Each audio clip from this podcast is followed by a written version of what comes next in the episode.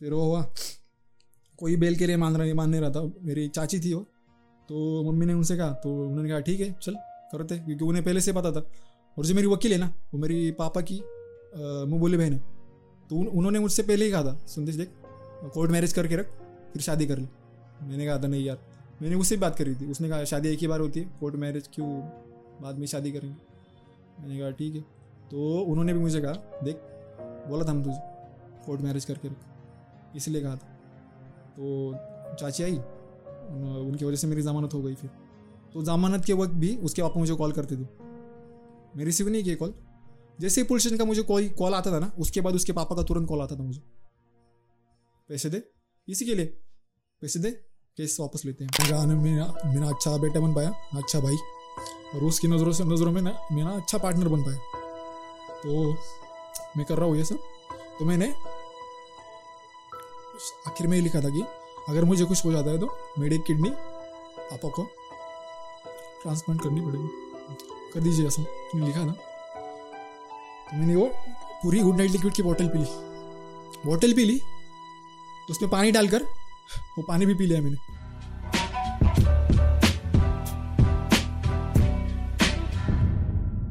सो yo hello कैसा this is Dishank Tiple welcome back to the podcast and आज का episode थोड़ा serious हो सकता है. But this is for everyone in the youth basically because there is a lot of guys who don't speak up मतलब लड़के जो सफ़र करते हैं वो बहुत टाइम ऐसा होता है कि बात ही नहीं करते. We have someone straight away from Pune his name is Sandesh hi Sandesh how are you I am fine so I think so we should start हम लोग को स्टार्ट करना चाहिए.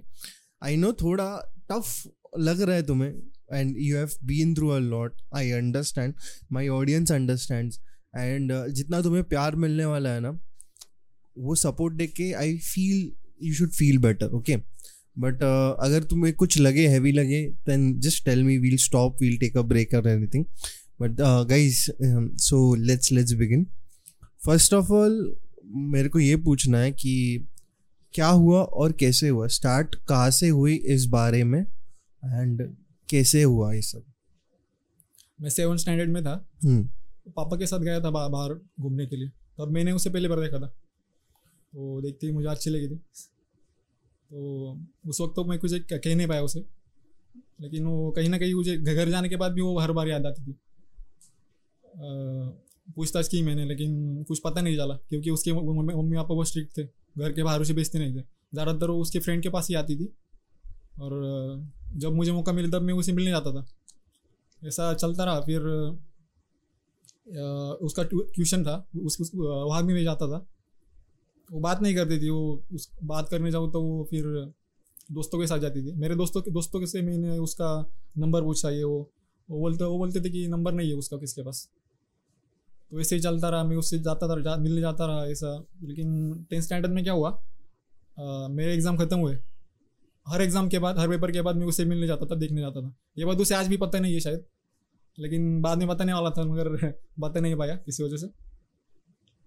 तो ऐसे एग्ज़ाम थे टेन के ख़त्म हुए। तो एक बार क्या हुआ? आ, पापा ने पापा ने कहा मुझसे कि मैं सी की क्लास ज्वाइन करोगे। ठीक है मैं पापा ने फ़ीस भर दी मैं जाने लगा फिर क्ला, क्लास के लिए। क्लास तो मैं बंद करता था क्योंकि मुझे उसे देखने जाना पड़ता था। ज़्यादातर तो घर के बाहर आती नहीं थी इसलिए मैं उधर ग्राउंड है उधर ही दोस्त के साथ क्रिकेट खेलता था। और ऐसे एक एक दो महीने एक दो महीने क्लास के भी गुजर गए गुजर गए पूरे। तो फिर पापा को क्लास से फ़ोन आया कि आपका बेटा क्लास नहीं आ रहा। तो पापा मेरे बड़े भाई के साथ चचेरे बड़े भाई के साथ कज़न के साथ वो वहाँ गए। तो उन्हें पता चला कि ये क्लास को आ रहा ही नहीं। तो पापा ने घर आने के बाद मुझे पूछा, क्या कर रही तू? क्या मैंने पूछा कि मैंने बताया कि मैं दोस्तों के साथ क्रिकेट विकेट खेलता, खेलते रहता हूँ। तो पापा ने कहा, तू, तूने क्लास क्यों ज्वाइन किया? मैंने कहा, दोस्त ने कहा तो इसलिए ज्वाइन किया। तो उसके बाद क्या हुआ टेंथ के रिज़ल्ट आए और मैं फेल हुआ। क्योंकि मैं पढ़ाई तो करता नहीं था। ज़्यादातर उसे देख नहीं जाता था। वो दिखती नहीं थी ज़्यादा, इसलिए इसलिए बाद में वही टेंशन टेंशन टेंशन फिर क्या हुआ जैसे टेंथ के रिज़ल्ट आए ऑनलाइन हम्म। आते थे ना तो आया टेंथ का रिज़ल्ट और मेरे मेरे ट्यूशन के सारे दोस्त थे तो पास हो गए। मैं फेल मैं मैं फेल हुआ था मैथ्स में सबको बात पता थी।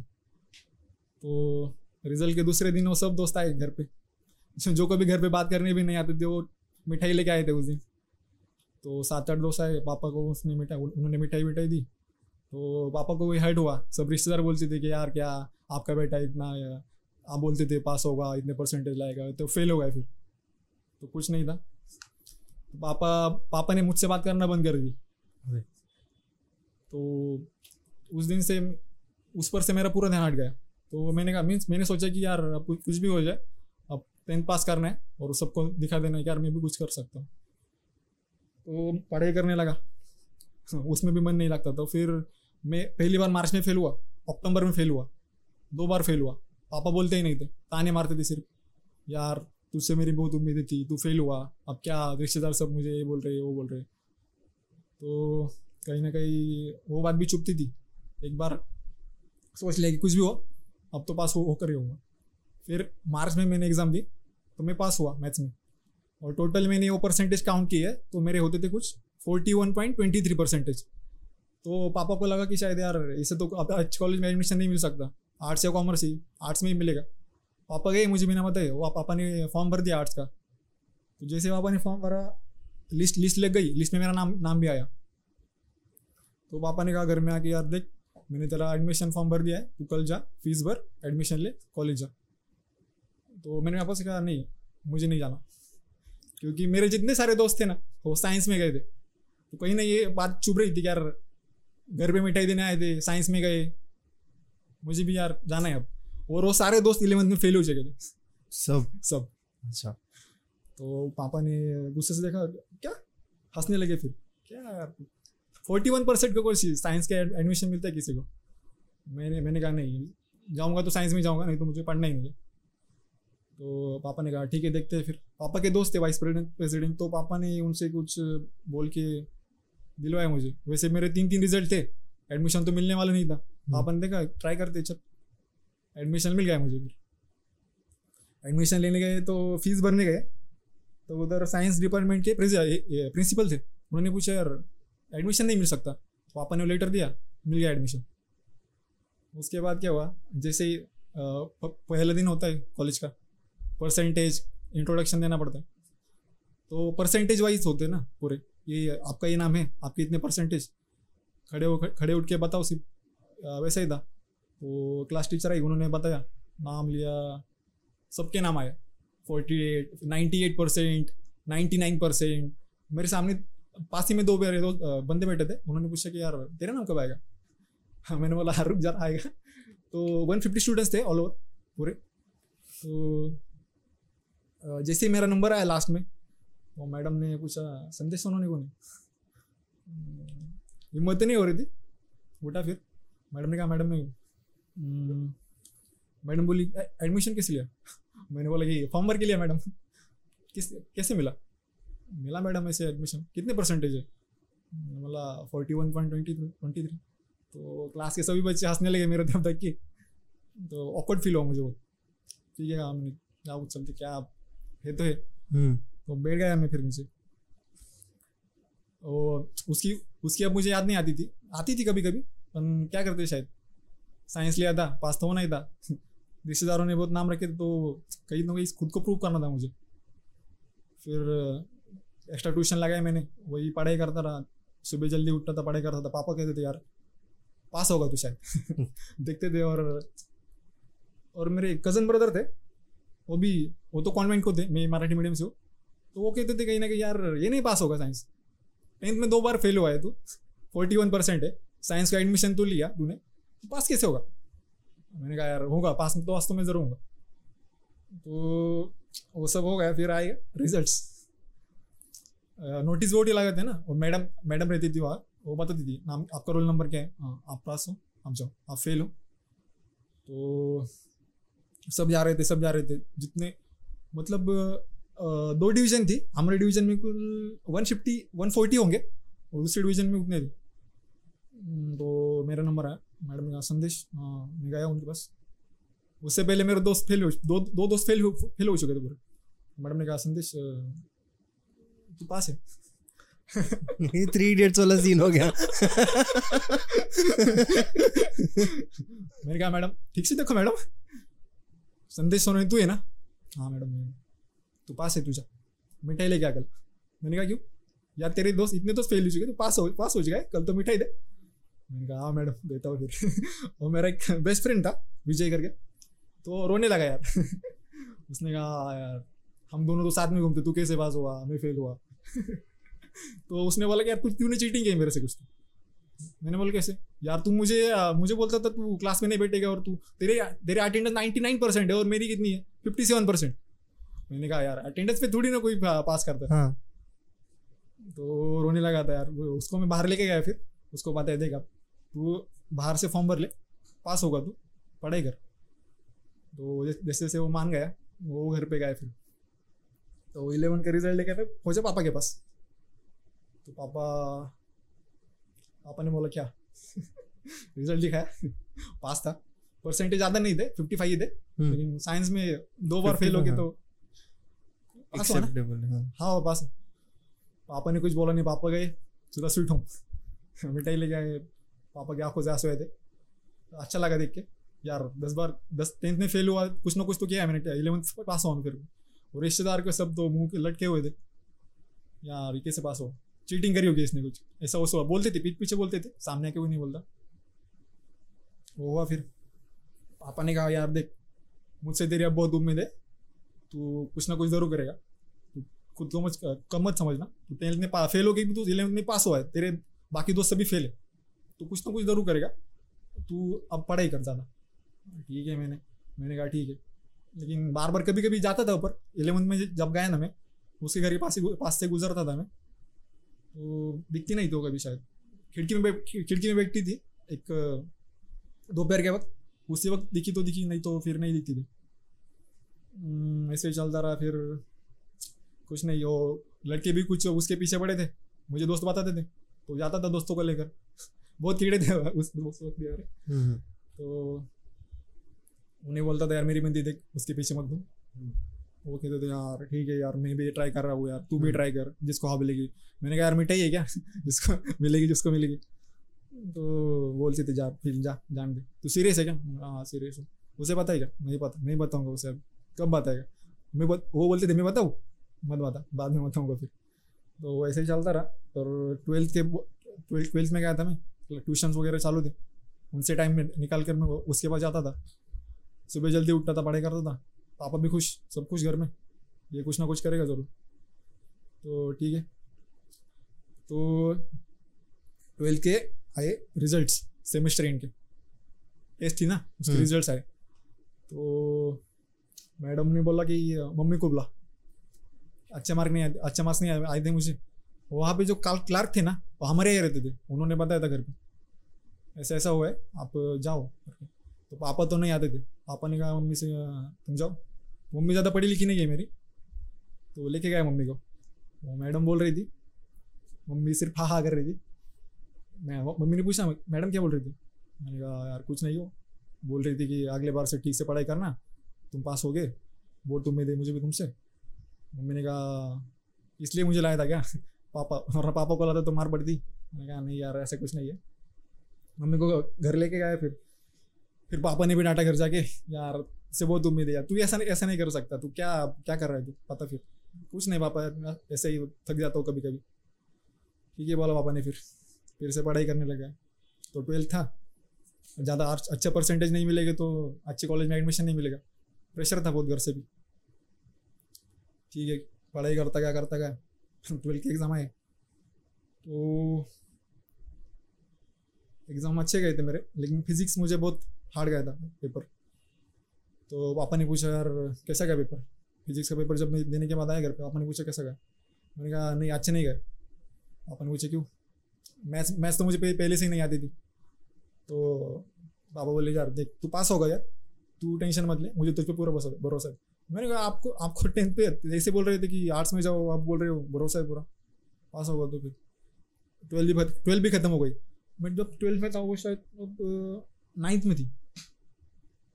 तो जाता था फिर वहाँ भी कभी कभी ट्वेल्थ के बाद कुछ काम तो था नहीं था मेरे पास। जाता था। हम्म, वैसे ही चलता रहा चलता रहा। बताने की हिम्मत नहीं होती थी। कभी कोई किसी बोले किसी बात भी नहीं की थी। हम्म। डर लगता था बहुत। तो दोस्त दोस्त बोलते थे यार पूछ ले पूछ ले पूछ ले। मैं कहता था नहीं यार बाद में पूछूँगा। तो हो गया वो सब कुछ। ट्वेल्थ की रिज़ल्ट आए तो सिक्सटी टू परसेंटेज मिले थे। सब कुछ घर पे पापा भी खुश। तो रिश्तेदार के मुँह लटके हुए थे सारे के। क्योंकि घर में पहला था मैं साइंस में एडमिशन लेके टेंथ में दो बार फेल होके भी पास हुआ था। पास हुआ था। हाँ। तो रिश्तेदार के पास मैं मैं जाता था मिठाई देने के लिए उनके मुँह देखने के लिए।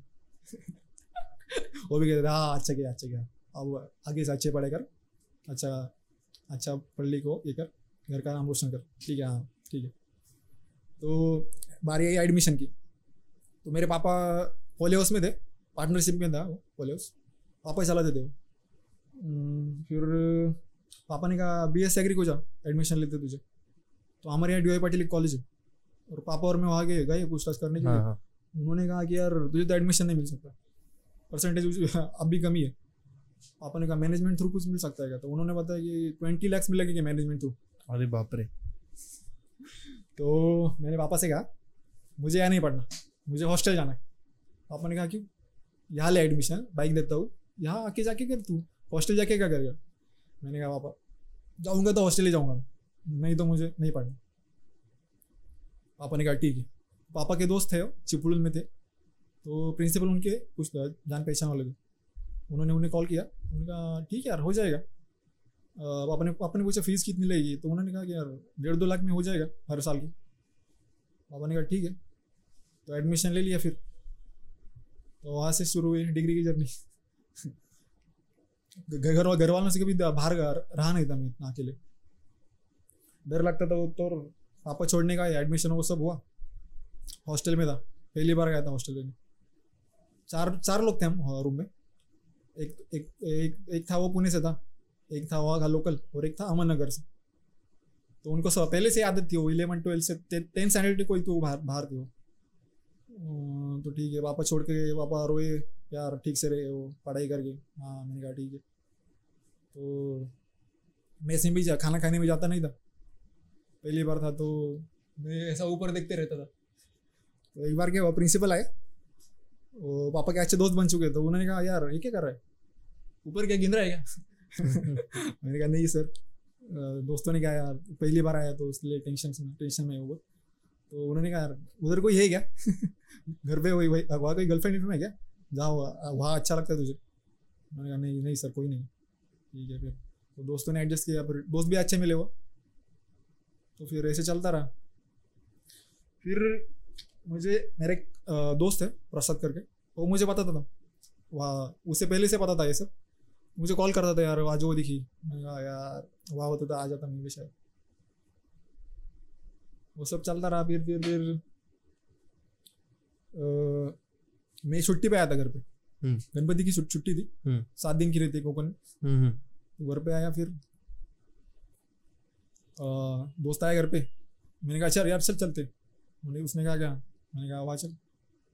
दोनों गए हम। बुलेट थी वहाँ, उस वक्त पापा ने गिफ्ट करी थी, लेके गया उसके घर से गुजरा, नहीं, कोई कोई नहीं बाहर आया। दूसरी बार गया तो बाहर आई थी। देखा उसे, फिर चलो यार घर आया। वही रूटीन चलता रहता था मेरा, और दोस्त, वो दोस्त बता था, यार, इसके पीछे वो बंदा है, देख क्या करना है, क्या करूँ? मैंने कहा, यार, पता दे उसे भी। तो यही चलता रहा। बताने की हिम्मत नहीं होती थी मुझमें भी शायद। तो सेकेंड सेकेंड ईयर गया वैसे ही। मेरा फ़र्स्ट ईयर गया। सेकेंड ईयर में गया मैं फिर। सेकेंड ईयर में जाते ही छुट्टी मिलती है ना सेमेस्टर एंड के बाद। घर आया था। सोया होता वही दोस्त आया मेरे पास। हम्म, उठाने लगा यार चल उठ कर जाते फिर। मैंने कहा कहाँ? उसने बोला चल। हम्म, तो वैसे ही मुझे उठा के ले गया। मैं बाइक चला रहा था और वो पीछे बैठा था। जा- आ, उसकी उस वक्त ट्वेल्थ हुई थी। सी के लेक्चर चल रहे थे एक्स्ट्रा कॉलेज में। हम्म, चलता गया चलता गाड़ी पे गाड़ी चला रहा था मैं और एकदम से उसने कहा उधर देख। मैंने कहा यार ये तो वही है ना? उसने कहा हाँ ये तो वही है। मैंने कहा यार तू तेरा क्या समझ तू तू मुझे यहाँ क्यों लाया? मैंने कहा उसने कहा कि वो दोस्त है ना वो मेरी बंदी है। यार फिर नंबर नंबर दे मुझे भी उसका। उसने कहा नहीं नंबर तो मैं नहीं दे सकता। मैंने कहा यार दोस्त है तू मेरा नंबर दे. नहीं नंबर नहीं दूँगा. उसे बोला यार चल ट्रीट देता हूँ तुझे नंबर दे नहीं दूँगा नहीं दूँगा। मैंने कहा तकलीफ़ क्या है तुझे? उसने बताया कि यार देख तुझे नंबर दिया तो मुझे मुझे आके बोलेगी। बेसिकली हाँ, पूछेगी कि हाँ। कौन है क्या है। हाँ। तो नंबर दे ही नहीं रहा था। और मेरे छोटे भाई एक वो भी उसी के क्लास में था ट्वेल्थ में। इलेवन ट्वेल्थ एक ही क्लास में थे वो। तो मेरे मैंने मेरे भाई से पूछा यार नंबर दे। उसने कहा यार तुझे क्यों चाहिए नंबर मैंने कहा यार दे लग रहा है मुझे नंबर ऐसे हम्म, उसने भी कहा नहीं दूँ फिर नंबर तो कोई दे नहीं रहा था। तो क्या हुआ? वही दोस्त आया था एक बार मेरे पास। हम्म, बाहर बैठा था मैं। मैंने कहा यार फ़ोन दे तेरा।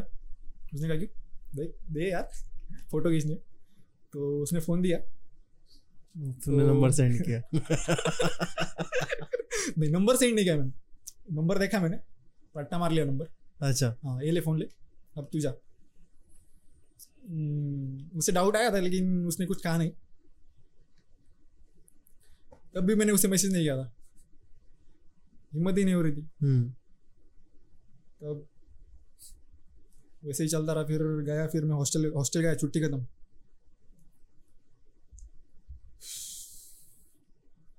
तब मेरा बर्थडे था अ, मेरे मेरा और मेरे छोटे भाई का ट्वेंटी फ़र्स्ट में बर्थडे के लिए घर आया था मैं। तो बर्थडे पापा ने क्या बहुत बड़ा किया था ऑर्केस्ट्रा ये सब था। बर्थडे हुआ सोए सोए थे हम भाई तीन भाई थे। सोए थे हम। हम्म, तो मैंने कहा यार अब आज मैसेज आज मैसेज करता हूँ मैं। हाइक हाइक पे था उसका अकाउंट तो मैंने मैच कर दिया उसे। रिप्लाई नहीं आया वहाँ से कुछ ऑफलाइन के शायद बाद में फिर से मैंने चेक किया बारह बजे। पौने बारह बजे। उसका रिप्लाई आया हुज दिस मैंने कहा, यार, अब क्या बोल, क्या बोलूँ मैं? मैंने कहा, मैं विराज बोल रहा हूँ। कौन विराज? मैंने कहा, विराज सुनो। उसने कहा, विराज तुम? तो शर्मा क्यों रहा है ऐसे? यार, कुछ नहीं, ऐसे ही किया था। तो फिर मैं ऑफलाइन आया। बाद में फिर से ऑनलाइन गया, फिर से न जाए थे। तू विराज नहीं तू कौन है बता? उसने कहा, पापा को बता दूँगी मैं, ये, वो सब।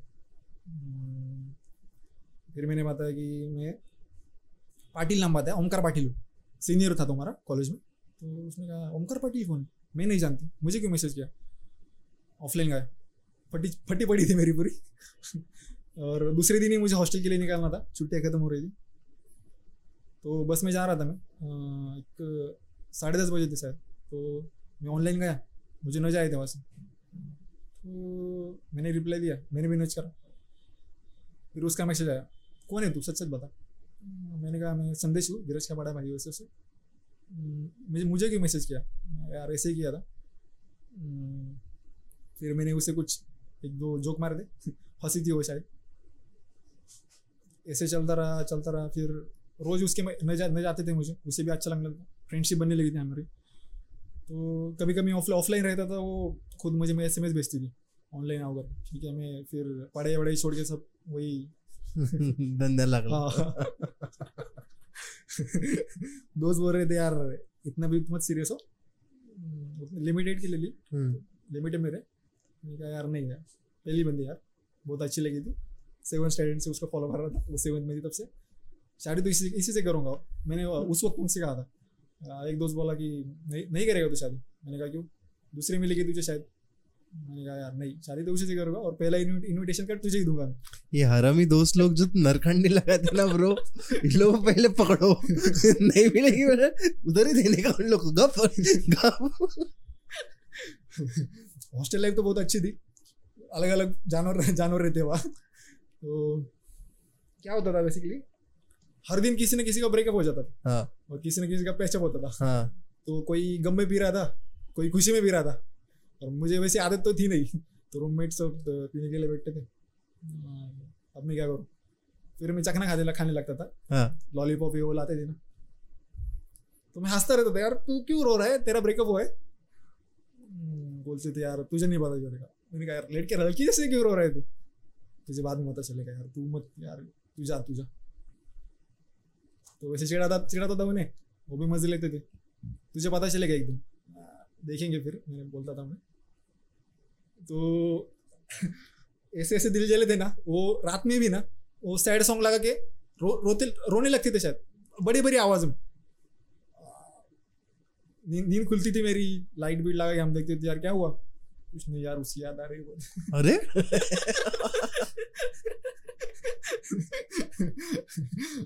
मैंने कहा यार बाहर जाके रो फिर हमें क्यों तकलीफ़ दे रहा है? कल लेक्चर है जाना है फिर। क्या करूँ मैं? मैंने कहा यार छोड़ दे उसे। नहीं नहीं छोड़ सकता। ब्लॉक कर दे। नहीं कर नहीं कर सकता।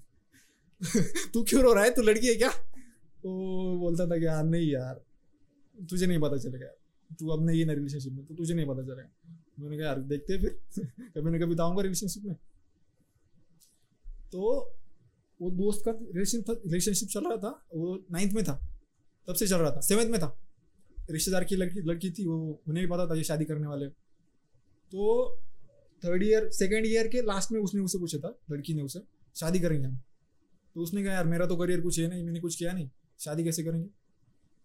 बाद में कर दे रुक थोड़ा। उसने कहा कि घर वाले फोर्स कर रहे हैं मुझे। क्या करूँ फिर? उसने गुस्से में कहा यार तुझे दो जो करना है तू कर ले। कैन यू पुल दैट थोड़ा पास की स्टक में माइक और घुमा ले। प्रेस कर ठीक है।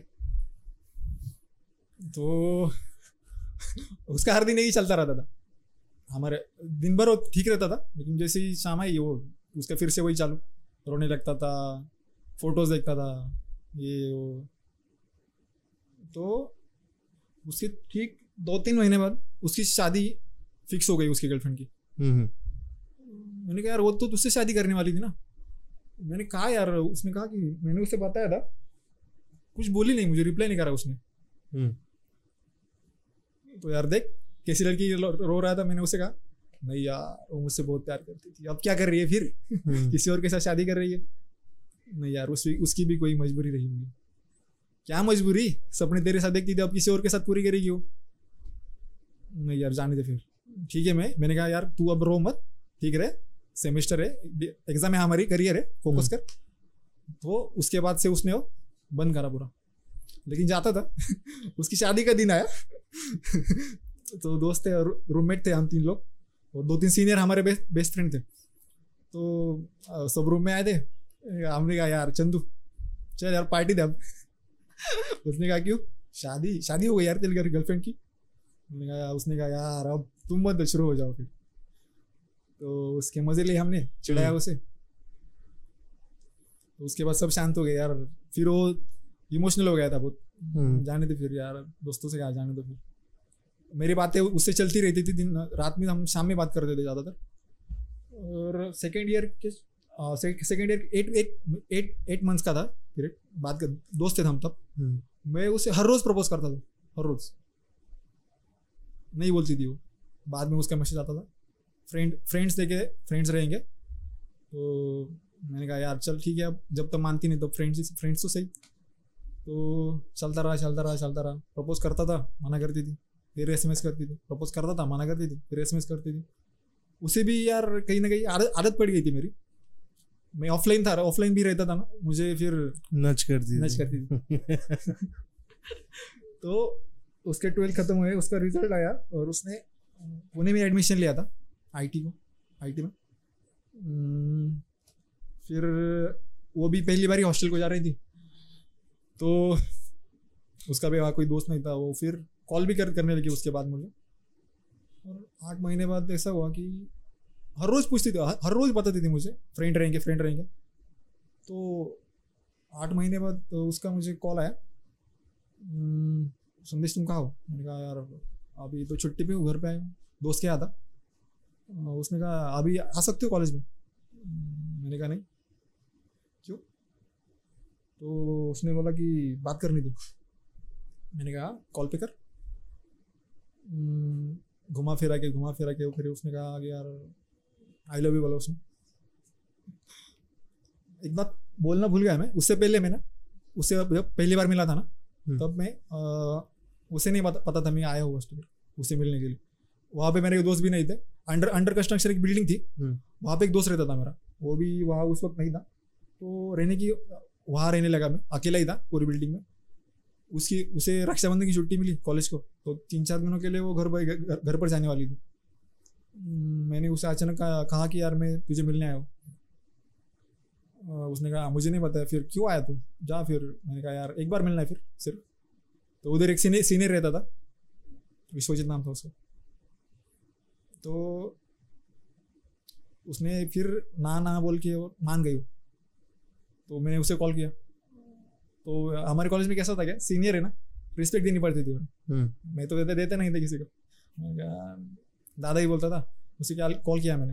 मैंने कहा विश्व दादा यार ऐसा ऐसा है। पहली बार मिलने जा रहा हूँ क्या करे? उसने कहा गिफ्ट लाया कुछ? मैंने कहा हाँ वॉच लाया हूँ।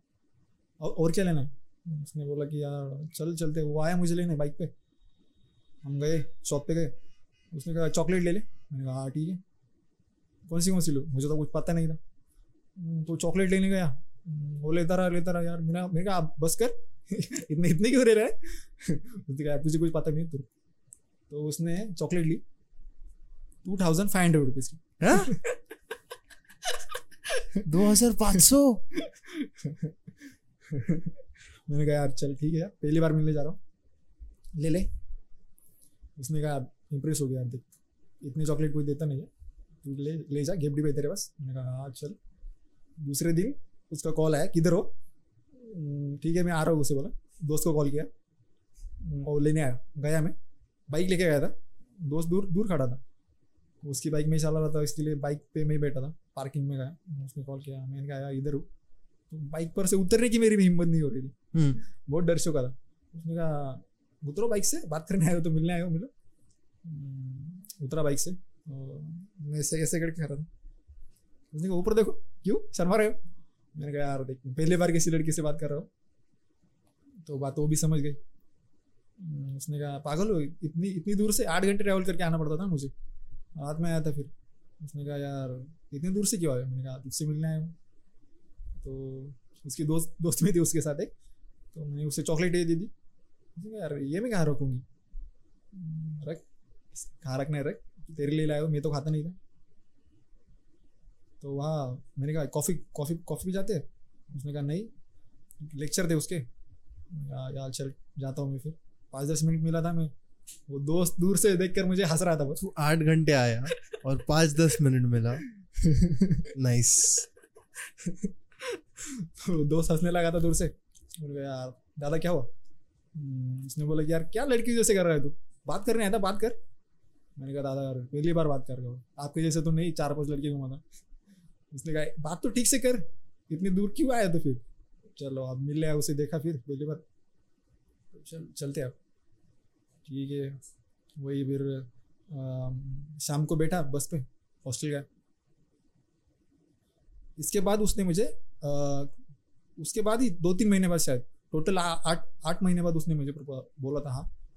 कॉल आया उसने आई लव यू बोला मुझे खुश हुआ था दोस्त भी थे पास में। उसने कहा यार क्या क्या कर रहे तू? हाँ बोला उसने। दोस्त भी खुश पार्टी मिल गया हम्म, फिर मैंने कहा मैं तुझे मिलने आता हूँ लेकिन अभी नहीं आ पाऊँगा क्योंकि घर वाले भी मेरे भी मेरे भी बहुत स्ट्रिक्ट थे। घर से तो आ नहीं सकता था। घर वाले किधर भेजते भी नहीं थे मुझे। हम्म, तो ठीक है मैंने कहा मैं कॉलेज जाऊँगा उसके बाद तुझे मिलने आऊँगा। उसने कहा ठीक है। फिर मैं गया कॉलेज को। दो दिन रुका। फिर से शाम को बस पकड़ ली आया। तो मैं तीन चार बजे में बस से आता था उधर उसके हॉस्टल के यहाँ। और उसका हॉस्टल का गेट खुलता था साढ़े सात आठ बजे। सुबह? सुबह। तू रात को बैठता हाँ, था सुबह? हाँ। नहीं भाई? तो फिर गया। उससे मिला। तो बाइक तो थी नहीं मेरे मेरे पास वहाँ। दोस्त थे वहाँ कुछ। उस दोस्त से पेशन हुई थी, दोस्तों की वजह से उसके। मैंने कहा, यार बाइक बाइक का अरेंज कर दे मुझे। उसने कहा बाइक तो मुश्किल है। मैंने कहा, यार, देख, पैसे ले बाइक दे दे। तो उसने कहा बाइक अरेंज करता हूँ, तुझे टंकी फुल करनी पड़ेगी बाइक की। मैंने कहा करता हूँ, कर दे। मैंने उनसे पूछा, इधर मॉल बिल कुछ थिएटर वेटर कुछ है क्या आसपास? उसने कहा हाँ है। अभिरुचि करके मॉल था वहाँ पास में था, पाँच किलोमीटर था। तो उसने बाइक ला के दी मुझे। उसने कहा, पहले हम पेट्रोल डालने जाते कहा "हाँ, ठीक है कितने का डालना है?" उसने सात सौ का डाल ठीक है डाला पेट्रोल उससे मिलने गया। तो पहली बार था ना कोई लड़की पीछे बैठ रही थी तो डर भी बहुत लग रहा था। ठीक है चल। मैंने उससे कहा मैप ओपन कर ले। आ, मैं तो ज़्यादा घूमा नहीं बाइक पे किधर किधर कभी। ठीक उसने कहा ठीक है मैं बता दूँ मैप पे। तो उसने क्या हुआ सडनली उसने पीछे से हाथ रख दिया। मैंने कहा यार ये क्या? मतलब करंट से लगा एकदम। पहली बार था। तो मैंने कहा हाथ हाथ नीचे रख दे। तो मुस्कराई फिर। ठीक है मैंने कहा चलो। मूवी मूवी देखने गए मूवी देखी। उधर ही चाइनीज़ वगैरह कुछ खा लिया। फिर आए। छोड़ा उसे। मैंने कहा यार मैं निकलता हूँ उसने कहा इमोशनल हो गया इमोशनल हो गए बहुत फिर। मैंने कहा क्या करो अब? हम्म, उसने कहा रुक जा फिर एक दिन एक दिन और उधर दोस्त मुझे कॉल कर रहे थे यार सबमिशन है हमारा तू कब आएगा मैंने कहा आता हूँ आता हूँ रुक जा. कल कल आऊँगा कल आऊँगा. उसने उन्होंने बोला कि यार टीचर पूछ रहे थे संदेश किधर है वो? लेक्चर ज़्यादातर अटेंड नहीं कर रहा अब. डिस्क्वालीफाई हो जाएगा ऐसे तू फिर. कुछ नहीं यार आता हूँ कल कल आऊँगा पक्का. तो अगले दिन फिर से वही बाइक खाए.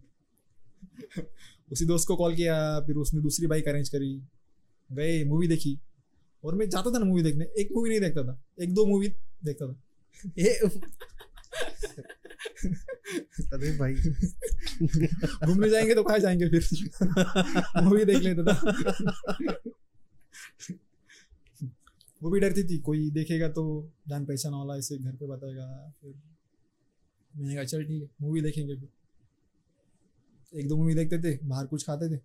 और एक पाँच छः बजे गया था। पार्किंग में बैठे थे हम। तो बाइक में पीछे बैठी थी वो बात कर रही थी। हम्म, पाँच बजे छः बजे थे छः बजे थे शायद। तो बात बात करने में बात करने में हम दो तीन घंटे वही थे। वो बाइक पे पीछे बैठी थी मैं बाइक पे आगे बैठा था। कुछ कर नहीं रही जा जा नहीं रही थी कहाँ पे। अ, फिर मैं हमने टाइम देखा तो यार आठ बज रहे। मैंने कहा उससे जाना है क्या हॉस्टल में? तो उसने कहा रोकते थोड़ी देर और तो साढ़े आठ बजे तक वहीं रोके थे। उसे छोड़ा ड्रॉप किया, वो रोने लगी फिर। यार, फिर कब आओगे? मैंने कहा, "आ- जाऊँगा अगले महीने। मैंने कहा, पक्का? हाँ पक्का, आ जाऊँगा। फिर वही, दोस्त ने छोड़ा, बस पकड़ी, फिर हॉस्टल तो अगले दिन जैसे मैं नींद खुल रही खुल खुल रही थी मेरी। तो दोस्त आया यार, चल लेक्चर अब सबमिशन करना बाद में। मैंने कहा, यार, मैंने तो कुछ करा ही नहीं कंप्लीट क्या करूँ सबमिट फिर मैंने कहा, यार, तेरे तो कुछ असाइनमेंट थे ना, ज़्यादा लिखे थे तूने, दे दे मुझे। फिर उससे लिए कुछ, मैंने कुछ लिखे थे थोड़े पेजेस लेके गया वो। सर ने बोला, संदेश, कहाँ था इतने सर, बीमार था। मैंने कहा हाँ सच में? हाँ सच में बीमार था सर। फिर वो हो गया सबमिशन के बारे सर के पास गया मैं। सर सबमिशन मेरा पूरा नहीं हुआ, सर। बहुत बीमार था। मैंने कहा हाँ हाँ बीमार था सर। ठीक है। जा दो दिन दिन दो दिन बाद बाद आ फिर सबमिशन कर ली। हाँ सर ठीक है। गया। वही सबमिशन तो कुछ करता नहीं था। असाइनमेंट ही कुछ करता नहीं था लिखता नहीं था। बातें करता था। मैं दिन में एक बीस बीस घंटे उससे बात करता था। अठारह बीस घंटे तो दोस्त बोलते थे यार देख तू इतनी भी बात मत कर। मैंने कहा, यार, वो अकेली रहती है। उसके मम्मी पापा भी उसे मिलने नहीं आते थे। कोई नहीं आता था रिश्तेदार ना कुछ। मैंने कहा, यार, मैं ही हूँ उसे। मैं बात नहीं करूँगा। तो वो अकेले फील करेगी फिर। तो वैसे ही।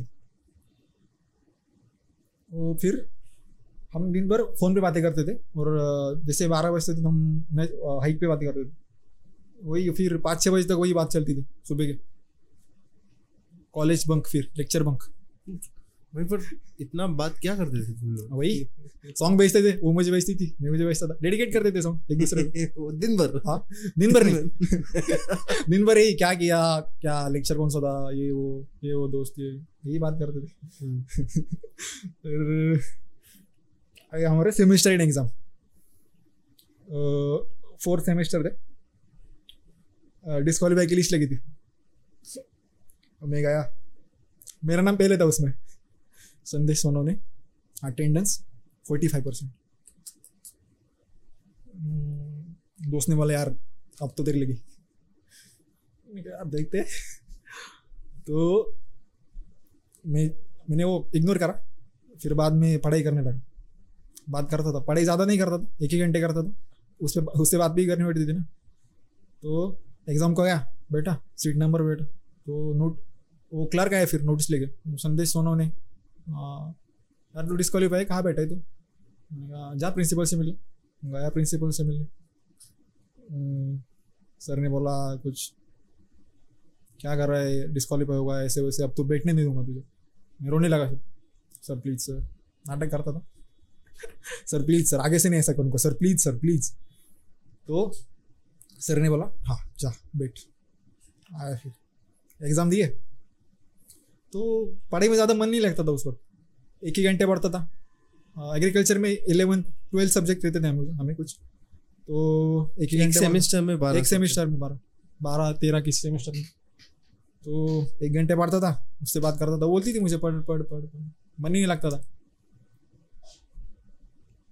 फिर सेमेस्टर एग्ज़ाम हुआ। लास्ट पेपर आया था। हमारे एग्रीकल्चर में कैसा रहता था? कॉलेज में मैथ्स का सब्जेक्ट था ना नॉन क्रेडिट का था वो। फोर्थ डिग्री के फोर फोर्थ ईयर में हमें कभी कभी भी वो दे सकते थे। फेल हुआ कोई बात नहीं। अगले साल दे। तो मैथ्स का पेपर था लास्ट मुझे आज भी दिन वो याद है। उसका मुझे मैसेज आया था सुबह। मुझे तुझसे मिलना है मैंने कहा यार पेपर है अब। आऊँगा मैं। तो गुस्से में थी लोनली फील कर रही थी बहुत घर वाले मिलते नहीं थे कुछ नहीं तो फिर पहली बार थी वो भी हॉस्टल में। हम्म, ठीक है मैं आता हूँ फिर एग्ज़ाम के बाद। लास्ट पेपर है आज। ठीक है जल्दी आऊँगा हाँ ठीक है आऊँगा पक्का आऊँगा। हम्म, गया पेपर को? बैठा। लिखा पेपर सब कुछ। पेपर सबमिट किया आया हॉस्टल पे। फिर मुझे क्या हुआ? कॉलेज से कॉल आया। संदेश हाँ। क्या किया तूने? कुछ नहीं। जल्दी आ जल्दी आ। एग्ज़ाम वाला ठीक है मैंने कहा सर मैं गया। तो मैंने रोल नंबर नहीं डाला था। तो सर ने कहा, कहाँ है ध्यान तेरा? पेपर पूरा लिखा, रोल नंबर नहीं डाला, कुछ नहीं किया तूने? तो सुना फिर फिर से। जैसे थे, चला। बस में आया फिर, बैठा, उससे मिला बाद में घर पे। तो जब वो, उसने मुझे हाँ किया था ना, उसने मुझे बताया था कि घर वालों को पहले बता दे, हमारे बारे में। उसे लग रहा था, मैं उसे धोखा दूँगा फिर, ऐसा कुछ तो। तो मैंने मम्मी पापा को बता दिया था। पापा ने भी हाँ किया था। ठीक है, पढ़ाई करो अब बाद में देखेंगे। तो वो भी घर को आती थी। एक दो तीन दिन रुकती थी। आदत सी हो गई थी उसे भी। फिर मम्मी कार लेके जाती थी उसे छोड़ने के लिए। वही हर महीने मैं जब आऊँगा, वो घर आती थी। ऐसा ही चलता रहता था। वो बोलती थी, यार मुझे मेरे घर वाले मिलने नहीं आते, मम्मी पापा आते, बहुत केयर करते हैं मेरी, मैं बहुत खुश हूँ। उसका बर्थडे भी रहता था ना, वो तभी उसके, तब भी उसके घर वाले उसे मिलने नहीं आते थे। एक केक लेके भी। मैं उसके हर हर बर्थडे पे जाता था और अगर, मुझे जाना नहीं हो, पाया तो मैं मम्मी से पूछता था मम्मी को बताता था आप जाओ बर्थडे उसका। तो मम्मी जाती थी। तो वो सब हुआ। उसके बाद फाइनल ईयर डिग्री वही आना जाना लगा रहता था। झगड़े भी होते थे बीच बीच में। क्योंकि सेल्फिश थी बहुत। अगर मैंने उसे उसे कुछ बताया कि यहाँ मत जा वहाँ मत जा। तो वो बोलती थी यार देख, मैं क्यों क्यों ना जाऊँ मैं? मैंने कहा, यार, तेरे अच्छे के लिए बोल रहा हूँ, मत जा। तो वो ब्लेम अपने अपने ऊपर नहीं लेती थी, पूरा मुझ पर डालती थी। तो मैं गुस्सा होता था, फिर मैं फ़ोन भी काटता था। रिप्लाई नहीं करता था उसे। फिर उसे उसकी गलती रियलाइज़ होती थी, वो फिर मुझे कॉल करती थी। ऐसे ही चलता था। दोस्त पूछते थे मुझे, यार, तू ऐसा क्यों कर रहा है? एक लड़की के पीछे इतना क्यों पागल हो रहा है? तो कहीं ना कहीं मुझमें उसकी, उसमें मुझे, मेरी माँ की एक परछाई दिखती थी। मैं मैं उनसे कहता था, यार, अच्छी है, शादी करूँगा इससे किसी से करूँगा। ठीक है यार, फिर वही सब ब्रेकअप ये वो चलता था, दूसरे दोस्तों का। वो देखकर मुझे भी बहुत परेशानी होती थी। तक सोचता था कभी कभी यार, मेरे साथ भी ऐसा हो तो मैं क्या करूँगा फिर? तो वो बोलती थी, यार, नहीं। वो मुझे बोलती थी, तू मुझे छोड़ के मत जाओ। मैंने कहा, यार, मैं तो नहीं छोड़ूँगा। तू ही मुझे एक दिन छोड़ के चलो ज़रूर ज़रूर जाएगी। उसने, वो कहती थी, यार, नहीं जाऊँगी। वो हर दिन अपने माँ बाप की कसम खाया करती थी। मैं नहीं जाऊँगी। तुझे छोड़कर कभी नहीं जाऊँ कभी नहीं जाऊँगी कभी नहीं। तू भी कसम खा। हाँ मैं भी खाता था फिर। फिर कोरोना कोरोना आया। दो साल। दो साल। हम्म। नहीं, मेरी डिग्री हुई थी शायद तब। कोरोना से पहले डिग्री हुई थी मेरी। और मैं जॉब को भी जा, जाने लगा था। हाँ। सैलरी इतनी नहीं थी। पंद्रह तेरह हज़ार थी। उन्होंने कहा यार तेरा काम देखे हम बढ़ाएँगे। मैंने कहा ठीक है यार अच्छा हुआ ये तो। तो जाता था फिर। इंटरव्यू दिया सिलेक्ट हुआ जॉब को जाने लगा। तो उससे एक साल पहले अ, उसने उसने क्या किया था उसके पापा एडमिट थे हॉस्पिटल में। हाँ। तो उसने उसका मुझे कॉल आया था पापा हॉस्पिटल में एडमिट है। हाँ फिर? उसने कहा पापा को भेज मेरे पापा को। और उनसे बातचीत बातचीत करने करने को उन- उनसे क्या है क्योंकि उसके पापा का और मेरे पापा का गाँव एक ही है। तो पापा को मैंने कॉल किया। पापा बोले यार ऐसे कैसे बात कर सकते हैं? मैंने कहा "आप- जाओ तो सही। पापा गए, बाहर बाहर खड़े थे, वो भी आए। पापा ने कहा, आपको मैंने कभी देखा है? मैंने कहा तो उन्होंने कहा, यार, हम तो सेम गाँव से तो रिश्तेदार भी थे दूर के। मैंने कहा हाँ आप ये हो हाँ तो मैंने उसे कॉल किया, वो भी खुश हुई बहुत। अब रिश्तेदार है कास्ट भी सेम है, शायद में कोई प्रॉब्लम नहीं आई। ठीक है फिर। सब हुआ। उसने उसकी मम्मी को भी बताया था। मतलब उन्हें पीछे का कुछ पता नहीं था सिर्फ़ ऐसे ही फैमिली रिलेशनशिप है हमारी इतना ही। हम उसके घर जाते थे तो वो बोलते थे हमें। "हम्म, ये चलता रहा फिर। फिर एक दिन उसने मुझे मेरी मम्मी को पता नहीं कहा कि आप मेरी मम्मी से बात करो। संदेश मुझे अच्छा लगता है। आपकी आपकी बेटी का हाथ हमारे संदेश के लिए आप दोगे क्या? मम्मी ने कहा यार ऐसे कुछ डायरेक्ट हम कैसे पूछ सकते हैं? हम्म, मैंने जिद करी तो मम्मी ने उस- उनसे पूछा तो उन्होंने भी हाँ कहा। क्योंकि शराब वराब है तुम करता नहीं था कुछ। अच्छे खासे घर से था। पूरा आदत नहीं था कुछ भी। हाँ हाँ। तो उन्होंने हाँ करा। ठीक है देखते जॉब जॉब को अब जाने लगा है अभी। दो तीन साल इसकी डिग्री होगी। बाद में देखेंगे हम। ठीक है फिर। तो मेरे एक दोस्त का मुझे कॉल आया। उसने कहा कि जॉब है क्या संदेश? मैंने कहा यार जॉब तो नहीं है। उसने कहा पूछ के देख। मैंने पूछा तो हाँ एक वैकेंसी थी। मैंने कहा यार तू करेगा? सातारा से था वो। हाँ करूँगा फिर। तो उसने इंटरव्यू दिया वो सिलेक्ट हुआ वो आया जॉब करने लगा। तो वहाँ के लोग के उसे क्या करते थे कलीग्स तो उसे बहुत टॉर्चर करते थे। इतना काम कर ये कर ये क्यों क्यों नहीं किया? दूर से था ना वो बहुत। हम्म। तो लोकल तो मैं ही था।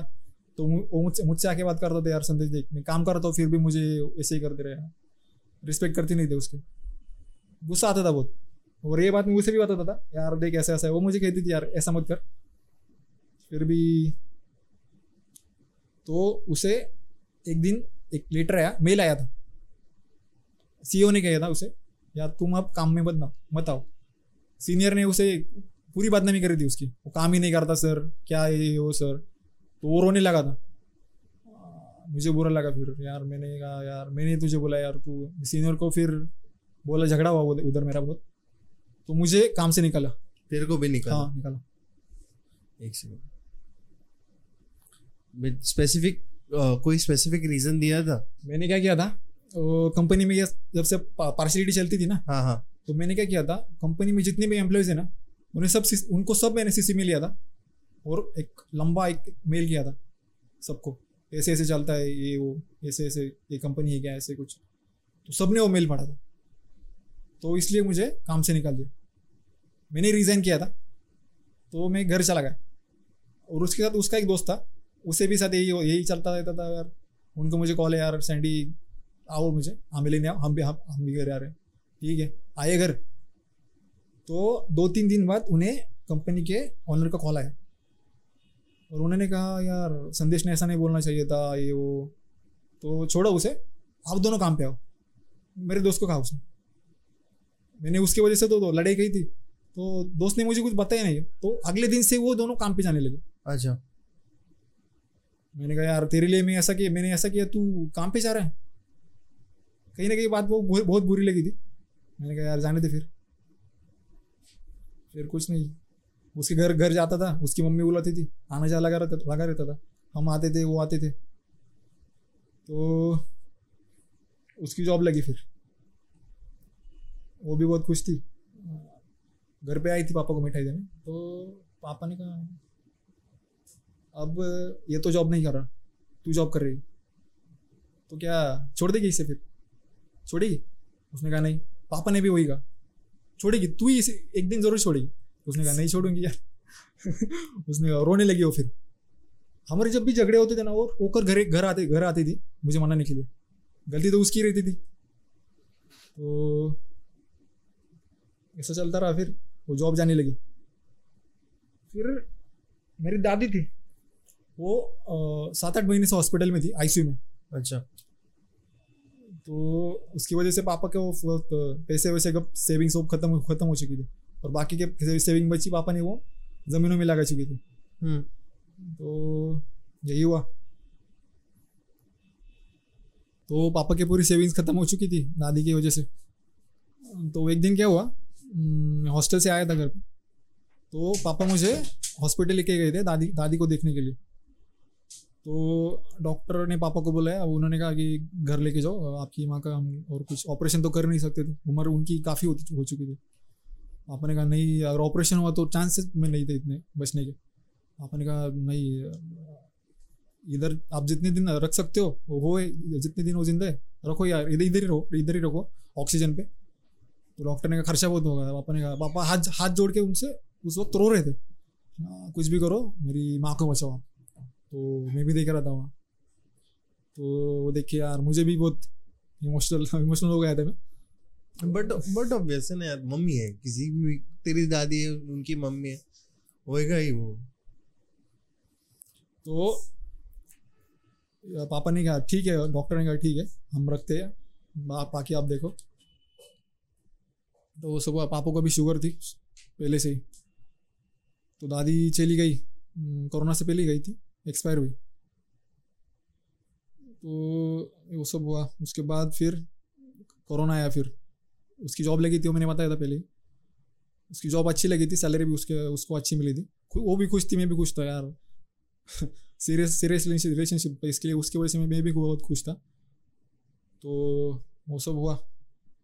फिर आया कोरोना। कोरोना के वक्त हमको गाँव गाँव में ही गए थे या क्योंकि यहाँ रहते तो पापा को इन्फेक्शन होने का वो बहुत Chances था, हाँ। चांसेस था।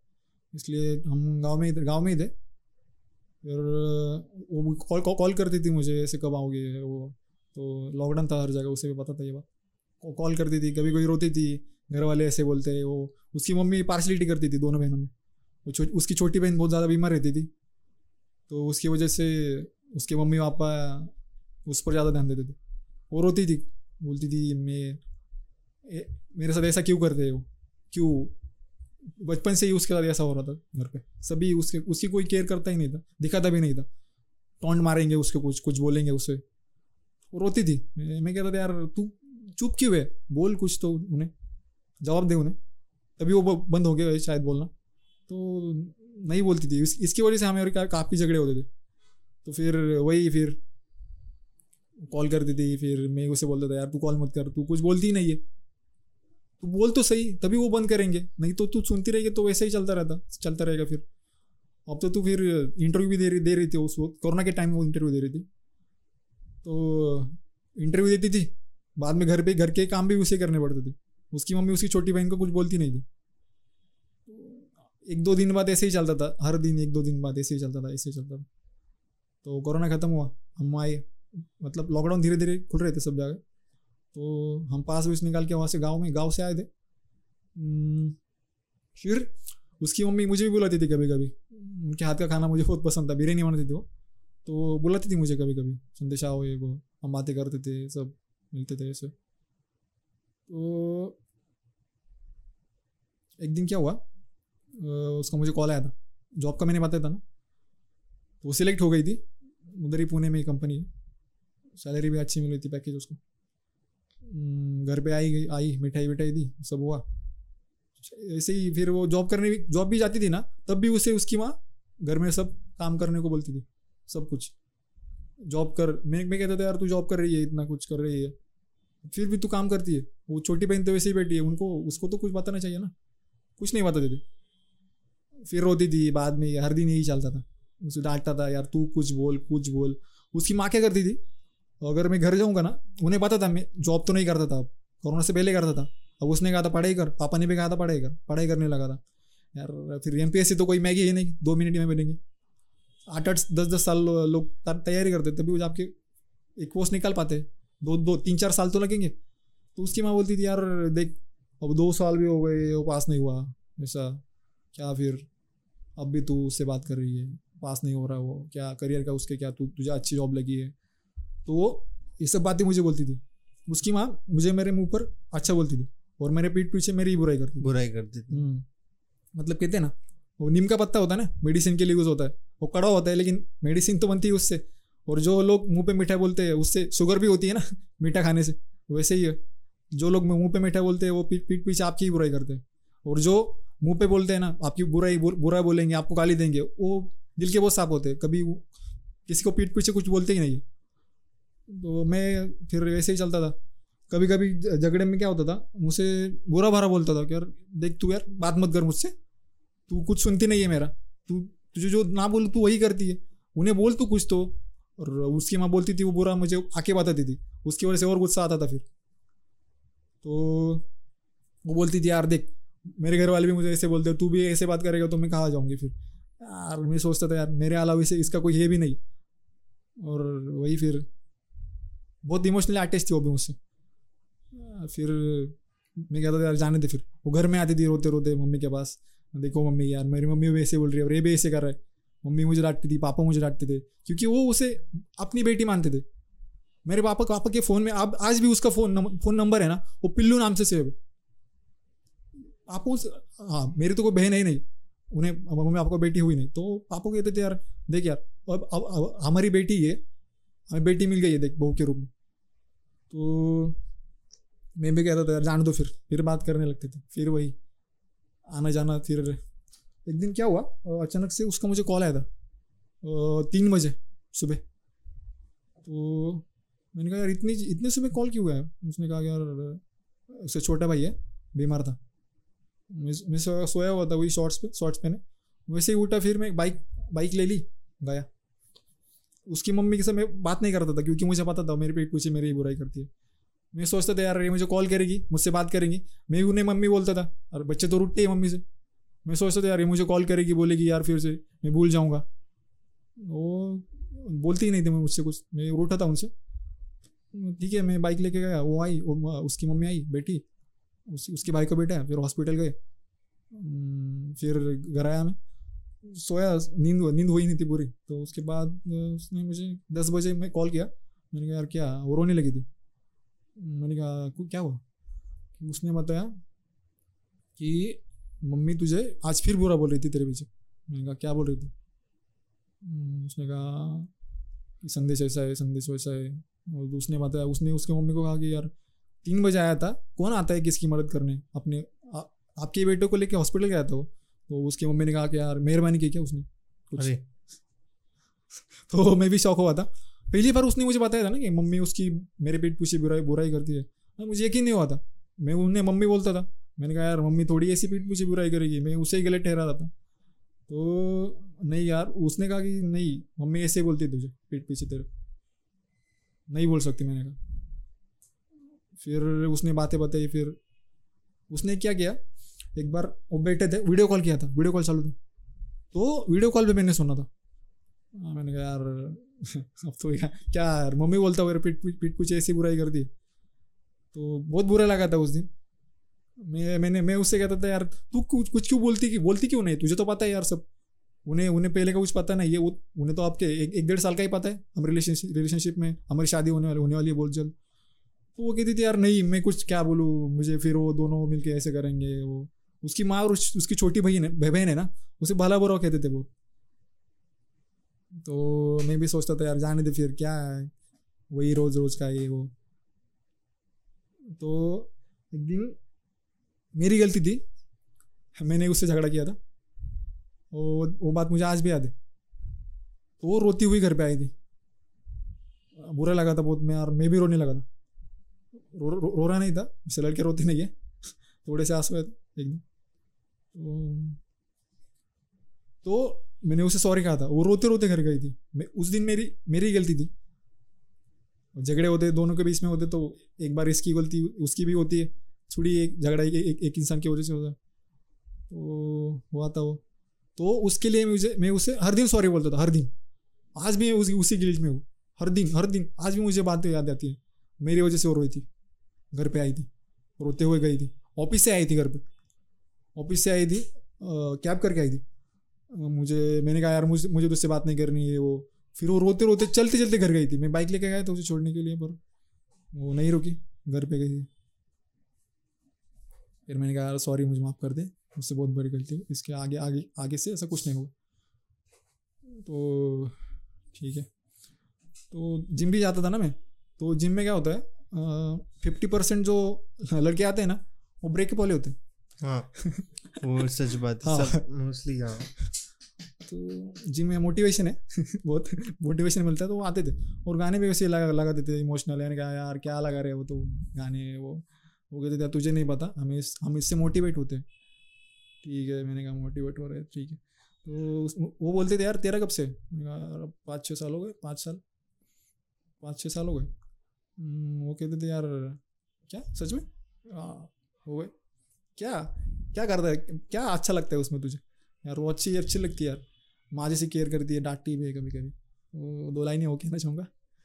तो गुस्सा होने पर डांट लगाती थी और गलती होने पर प्यार से समझाती थी। गुस्सा होने पर डांट लगाती थी और गलती होने पर प्यार से समझाती समझाती थी। वो मेरी क्या थी पता नहीं दोस्त। उसकी बातों से बस माँ की याद आती थी। अरे। तो बहुत केयर करती थी यार। मतलब हॉस्टल से ही मेरी भी बहुत केयर करती थी वो। अगर मैं कभी बीमार बीमार भी रहता था ना, वो बार बार मुझे बोलेगी यार तू जा हॉस्पिटल जा, गोली ले। और जब मैं गोली भी नहीं खाता था ना, वो पूछ लेती थी मुझे, गोली खाई? नहीं खाई। वीडियो कॉल कर, गोली खा। यार, ये तो बहुत हो गया मैं यार खा ले खा ले, फिर खा लेता था। हर दिन बिना भूले वो मुझे गोली खाने को कहती थी, जब भी मैं बीमार रहता था। और सेमेस्टर आते ही मुझे सुबह वो उसके तो एग्ज़ाम नहीं देते। तो वो मुझे छः बजे कॉल करती थी सैंडी उठ जा पढ़ाई करनी। मैंने कहा यार कल तो की थी आज फिर कर पढ़ाई कर। ठीक है। तो उस वजह से ना उसकी बहुत केयर करता था और रिस्पेक्ट भी करता था मैं बहुत। क्योंकि मेरी मम्मी के बाद वही इतना केयर करती थी मम्मी आप मम्मी पापा के बाद। यार ठीक है यार बंदी तो यार सो हमेशा ही खुश रहता था मैं बहुत। हम्म, ऐसा लगता था कि यार लाइफ सेट है अब। माँ जैसी केयर करने वाली बंदी मिली अब शादी करूँगा। लाइफ तो सेट है। फिर हुआ सब। अब मैंने क्या किया एक ट्वेंटी ट्वेंटी वन में ना मैंने फ़र्स्ट आइटम दिया एमपीसी का। एम सी अच्छा। दूसरी होती है गैजेट में आती है हाँ, एग्री हाँ, एम करके। तो मैंने वहाँ अटेम्प्ट दिया। अटेम्प्ट दिया तो पहली बार दे रहा था ना तो पैसेज पैसेज पैसेज रहते हैं मराठी इंग्लिश के इंग्लिश ग्रामर के। पैसेज से आंसर ढूंढ के वो लिखना पड़ता था तो टाइम गया। मैंने कुछ तो सिक्सटी क्वेश्चन अटेम्प्ट करे थे। तो वो भी आई थी मुझे छोड़ने के लिए पेपर के। हम्म, तो आया पेपर देखे मैं। उसने पूछा क्या कितने कितने अटेम्प्ट करे? यार सिक्सटी करे। तो उसने कहा कितने? सही कितने आएँगे? इतने तो नहीं आएँगे निगेटिव सिस्टम होती है negative marking one fourth system अगर एक एक आंसर आपका सही आंसर गलत हुआ तो आपके चार चार जो सही है। उनमें से एक आपका एक मार्क कट हो जाता है। ऐसा ऐसा रहता है। तो मैंने कहा, उसने कहा, यार क्वेश्चन पेपर दे। वो क्वेश्चन पेपर लिया, उसने और चेक कर दी चेक चेक चेक कर रही थी। ये लिखा। हाँ लिखा। ये हाँ ठीक है। तो आ रहे थे उसमें से कुछ तो। तो मैंने इग्नोर करा वो चीज़। यार, ये अभी ये सब पूछ रही तो रिज़ल्ट के बाद तो ये छोड़ेगी नहीं मुझे फिर। फोर्टी फोर्टी फोर्टी के आसपास पढ़ रहे थे मुझे। मार्क्स तो मेरिट में आ नहीं रहा था मैं। मुझे पता था आऊँगा ही नहीं मैं। मैंने उससे यार पे फ़र्स्ट अटेम्प्ट यार इतना तो, तो नाराज़ हुई थी बहुत उसने कहा था यार सैंडी ऐसा मत कर यार। मैं तुझसे बार बार कहती हूँ कि यार पूरा फोकस स्टडी पे कर लेकिन तू क्या कर रहा है? मैं कहीं भाग नहीं जा रही हूँ तू पूरा फोकस अपने स्टडी पे कर। मैंने कहा यार नहीं मन नहीं लगता मेरा ज़्यादा। तो उसने कहा था इस बार अब तू बस फोकस पूरा अपने स्टडी पे करेगा हमारी बात रहेगी। मैं तुझे कॉल करूँगी दोपहर को और शाम को। अ, फिर मैंने कहा ठीक है। तो फिर मैंने कहा यार अब दो तीन महीना तो छोड़ दे। तो उस वक्त क्या होता उनकी एक पूजा थी उनके गाँव में। तो फैमिली रिलेशनशिप बन गया था हमारा। आना जाना बढ़ चुका था। तो उसके पापा ने मेरे पापा से कहा था आप भी आओ हमारे साथ। ठीक है पापा ने कहा हाँ चलो हमारी कार है यार हम जाएँगे फिर। उसके पापा पहले से ही वहाँ गए थे बकरे बकरे कुछ रहते हैं ना बलि भगवान के। तो पेपर के वहाँ से हम शाम को निकलने वाले थे। मेरे एग्ज़ाम के दिन ही वो निकलने वाले थे। आ, चलो मैं अपन कहा ठीक है फिर जाएँगे।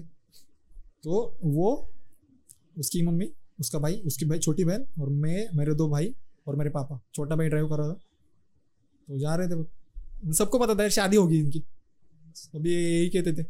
और मेरी मम्मी ने तो उसे हमारे पूरे रिलेटिव है ना गाँव में मम्मी के हाँ। वहाँ को वहाँ पे पूरे सबको इंट्रोड्यूस करा था। ये अच्छा। मेरे हम होने वाली बहू है। तो वो भी बहुत खुश थे यार, शादी वादी पूछते थे मम्मी आज वहाँ जा, कभी गई तो शादी कब करने वाले मम्मी गए थे एक दो साल बाद।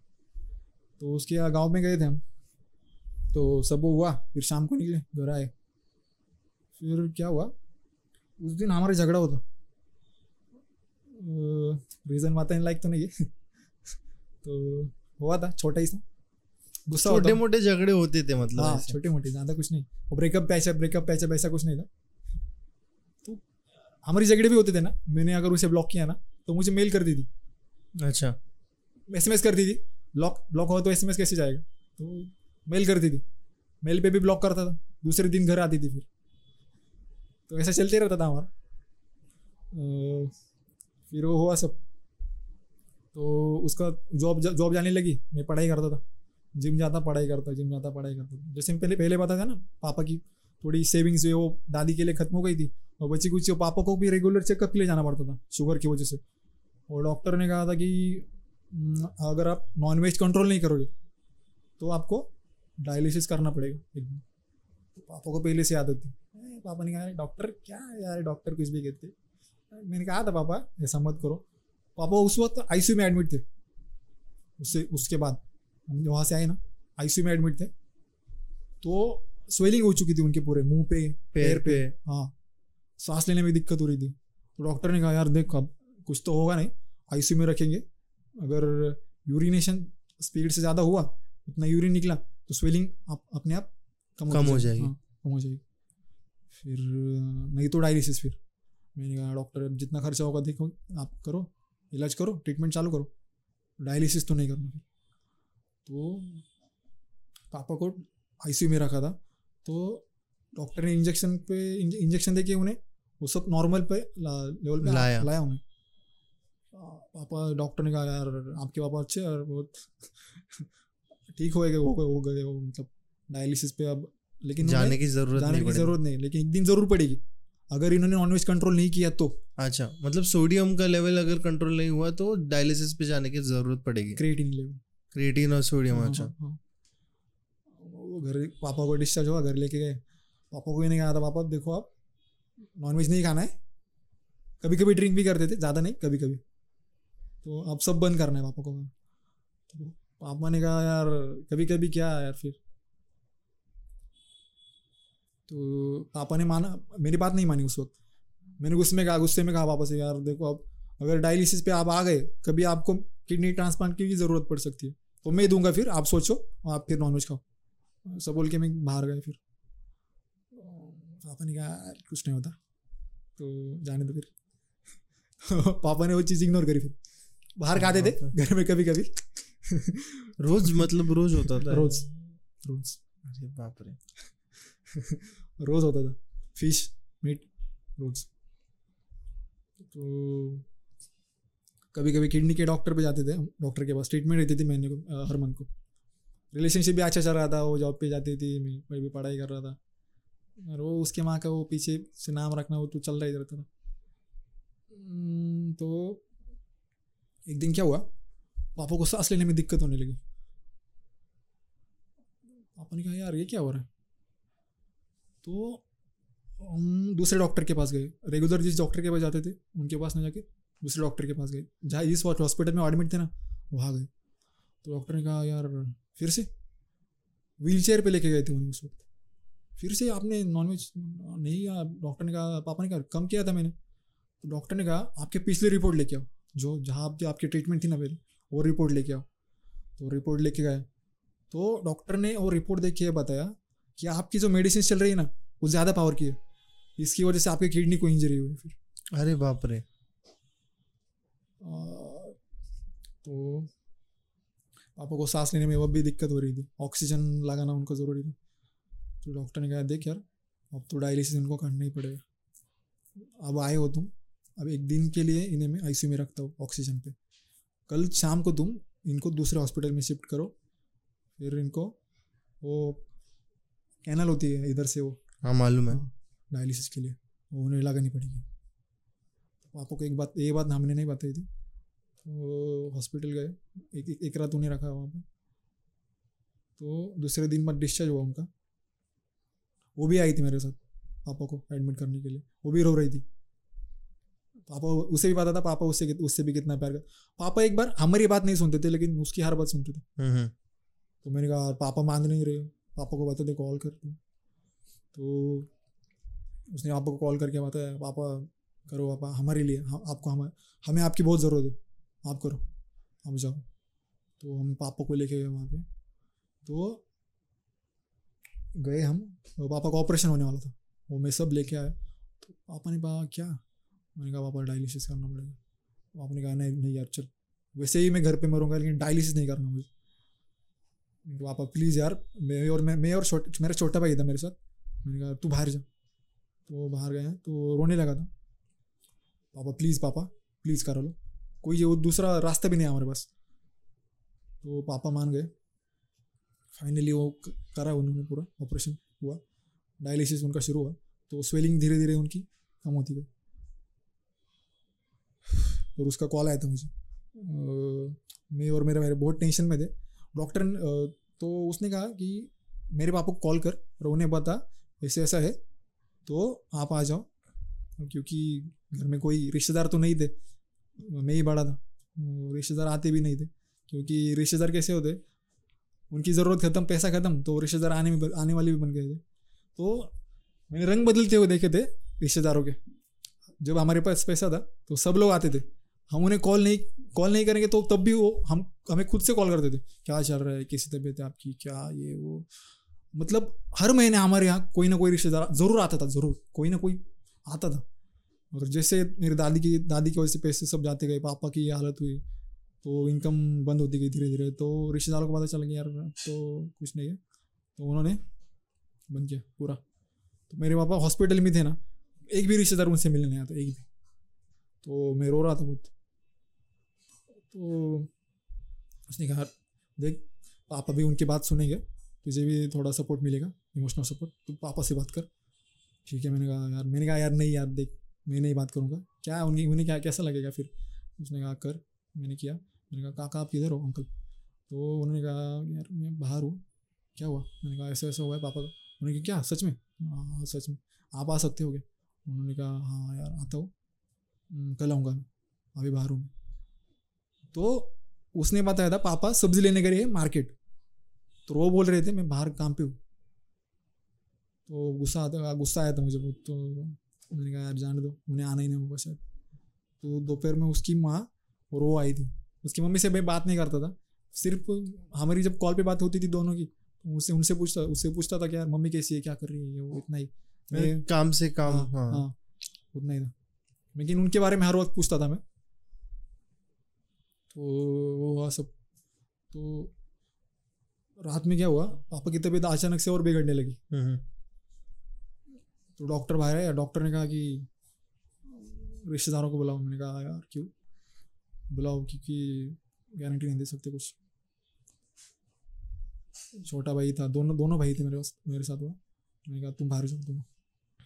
तो बड़ा तो मैं ही था। मैंने कहा डॉक्टर, क्या हुआ फिर? नहीं, कुछ बता नहीं सकते चांस कम लिख रहे मैंने कहा, डॉक्टर, देखो, आप बचाया ट्रांसप्लांट की ज़रूरत पड़े, आप मेरी किडनी ले लो, पापा को बचाओ मतलब हाथ जोड़ने लगा था मैं भी फिर मुझे वो पास के दिन याद आ गए। वो रियलाइज़ हो मुझे पापा जैसे उनकी माँ के लिए हाथ जोड़ रहे थे ना तो मैं भी आज अपने पापा के लिए हाथ जोड़ रहा था। मैं मैंने उनसे कहा डॉक्टर आज के आज किडनी ले लो। उन्होंने कहा यार प्रोसीजर बहुत लंबी होती है ये वो। हम्म। मैं मैंने कहा मैं तैयार हूँ। तो उन्होंने कहा डायलिसिस अभी हुआ है बाद में ट्राई करेंगे। और ज़रूरत लगी उन्हें। तो हाँ मैंने कहा मैं तैयार हूँ। और ये बात पता ना जाने क्यों मेरे पापा को पता चली थी क्योंकि तो जान पहचान में हमारी और बहुत थी। तो जो हाथ में तो ब्रदर रहते ना उन्होंने ये बात पापा को बताई थी। आपका बेटा ऐसे बोल रहा मुझे पता नहीं है लेकिन दूसरे दिन जैसे पापा को डायलिसिस में नीचे लेके गया डायलिसिस के बाद पापा ने कहा कि उस, उस, उन्होंने कहा टेक्नीशियन थे डायलिसिस के "अ, आपको ब्लड बैंक से ब्लड लाना पड़ेगा। और पापा ने मुझे बोला यार पापा ने कहा तू मत ब्लड देना। मैंने पापा, ऐसे ही थोड़ी ब्लड देते हैं। उसकी बड़ी प्रोसीजर होती है, वो ऐसे नहीं देते, मैं नहीं दूँगा। मैंने कहा, आपको क्या आपको क्या, आपको किसने बताया ऐसा वो सब। पापा ने कहा, कुछ नहीं जा। मुझे पता चला था। तब वो सब हुआ। पापा फिर नॉर्मल हुए। धीरे हम फिर मैं और मेरी मम्मी, भाई अच्छा लगा उन्हें, हमें बहुत। पापा घर में आए, फिर डिस्चार्ज विस्चार्ज हुआ उनका सब तो उसके मम्मी पापा भी पापा को देखने आए तो उसकी मम्मी ने कहा घर जाके कॉल कॉल आया था उसका। उन्होंने कहा कि यार कितना एरोवेंट है वो कितना एटीट्यूड है उसमें। मैं आई थी तब भी उसने बात नहीं करी मुझसे। तो उसने उसकी मम्मी से कहा कि आप उससे कौन सा अच्छी बात करते हो? तो वो करेगा। आपने करी उससे बात? चुप बैठी थी वो। तो फिर वो सब हुआ। तो वो डायलिसिस का जो कैनलर वहाँ बिठाया था ना हम्म। तो वो हमें एक डेढ़ महीने बाद निकालना था। डॉक्टर ने कहा आपको हाथ में फिस्टूला फिस्टूला वो करना पड़ेगा। पापा ने कहा ठीक है करेंगे फिर। तो मैंने उनकी अपॉइंटमेंट ली थी। पापा जाने को तैयारी नहीं तैयारी नहीं हो रहे थे। तो डॉक्टर ने कहा तो दूसरे दूस- दूसरे हॉस्पिटल में हमने ट्रीटमेंट चालू करी ढाकने हॉस्पिटल है तो उन्होंने कहा यार पेशेंट ही मान रहे तो आप क्या मैंने कहा पापा ने कहा मैंने कहा पापा को आपको क्या प्रॉब्लम है? पापा बोले यार बाद में जाएँगे। अभी देख कुछ होता है तो। पापा के यहाँ थाइस पे उन्होंने वो पाइप लगाया वो पाइप की अ, मतलब ड्यूरेशन थी वो सात आठ दिन तक ही चल सकता था। आठ दस दिन तक लगाया। तो वहाँ से वो एक दो डायलिसिस हुए। फिर पापा और मैं गए उधर डॉक्टर के पास। पापा का वो भी हाथ का ऑपरेशन हुआ। फिस्टूला के चालू होने के एक दो महीने लगते हैं ना। तो फिर अब डायलिसिस कहाँ से करें? तो दूसरे थाइस को होने लगा है फिर। ओके तो डॉक्टर है डॉक्टर है ढाकने डॉक्टर हुआ।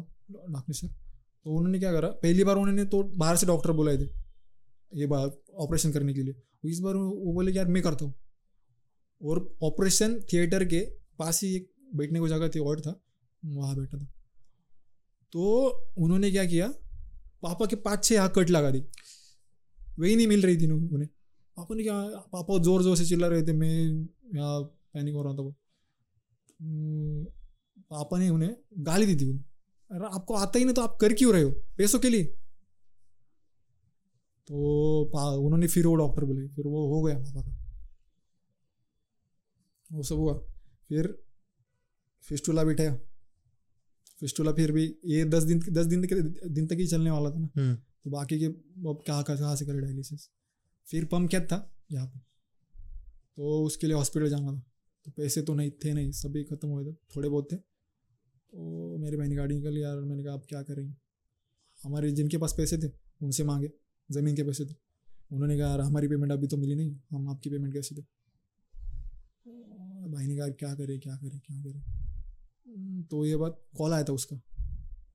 तो बोलते बोलते उससे मैं कह हाँ यार ऐसा ऐसा तो उसने खुद ने मुझे पे वो बोली मुझे बोली मैं भी दूँ पैसे?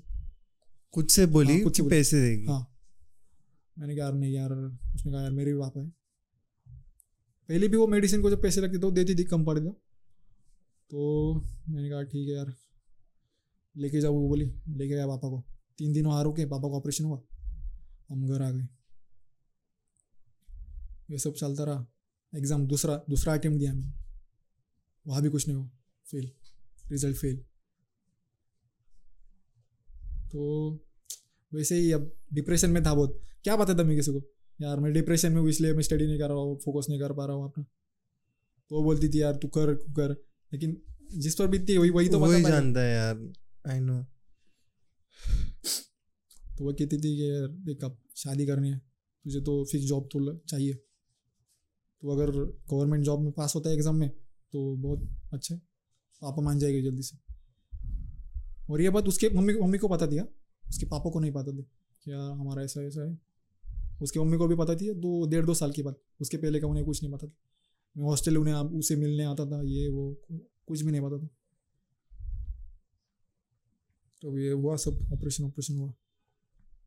ठीक चल रहा था सब। फिर हम्म, एक इस फेब में हमारा झगड़ा था। रीज़न क्या था? मैं बहुत डिप्रेशन में था ओवर थिंक करने लगा था। हम्म। तो मैंने उससे कहा कि देख कब मैं पास तो नहीं हुआ हो पा रहा। जॉब तो कहीं भी मिलेगी ट्वेंटी फाइव थर्टी थाउज़ेंड तक। यार इतना इतना ही कमा पाऊँगा मैं। वो तो मेरे से डबल कमा रही यार उसने कहा यार साइड बिज़नेस कर ले मैं सपोर्ट करूँगी। यार हाँ मैंने कहा ठीक है कर लूँगा। लेकिन वही वही बात दिमाग में आ रही थी बार बार नहीं हुआ तो क्या करूँगा फिर? पापा ने यार मना कर दिया तो क्या? वो कह रही थी यार नहीं नहीं मना करेंगे यार तुम कर तो सही तो मैंने उससे कहा कि अगर तेरे पापा लास्ट में नहीं माने तो तू क्या करेगी तो उसने यार उसने ऐसा जवाब दिया कि मैं मुझे बहुत गुस्सा आया उसने कहा कि पापा जिससे कहेंगे मैं उससे शादी कर लूँगी। और ये सात साल का रिलेशनशिप हाँ। उसने भी गुस्से में ही था तो एक पाँच छः दिन बात नहीं हुई थी। वो वैसे वो कॉल कर रही थी मैसेजेस कर रही थी। मैं भी बात कर लेकिन बात करने का मन नहीं कर, मन ही नहीं कर रहा था। कौन करेगा? अचानक सामने वाला ऐसा बोल रहे थे। तो मैंने उसके, एक फ्रेंड थी उसकी।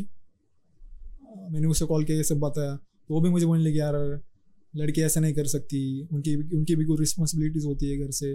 वैसे भाग नहीं आ सकती थी। अरे, मैंने मैंने कहा, यार, मैं उसे तो ऐसे थोड़ा बोल रहा था। भाग के भाग के चले ऐसा वैसा तो वो मान ही नहीं रही थी। उसने फिर मुझे ब्लॉक कर दिया सब जगह। सब इधर से। सब जगह।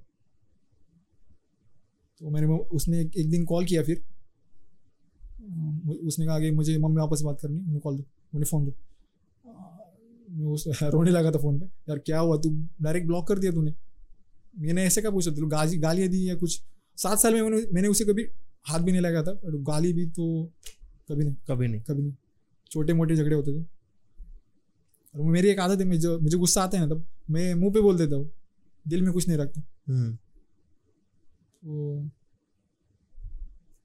वो झगड़ा। फिर मम्मी पापा ने उसे बताया वो भी रो रहा है यार ये क्या है झगड़ा का कुछ हुआ नहीं इतना बड़ा इतना बड़ा इश्यू क्यों कर रही है तू? But but your dad is okay right हाँ। अब वो ठीक है। पापा ने बात करी फिर। डायलिसिस चल डायलिसिस चालू। ठीक है गॉड सर तो सब हुआ। मान गई वो। वो भी रो रही थी फ़ोन पे वीडियो कॉल पे। अच्छा। मैं भी रो रहा था इधर से। कभी रोया नहीं था मैं दो ही बार रोए हूँ।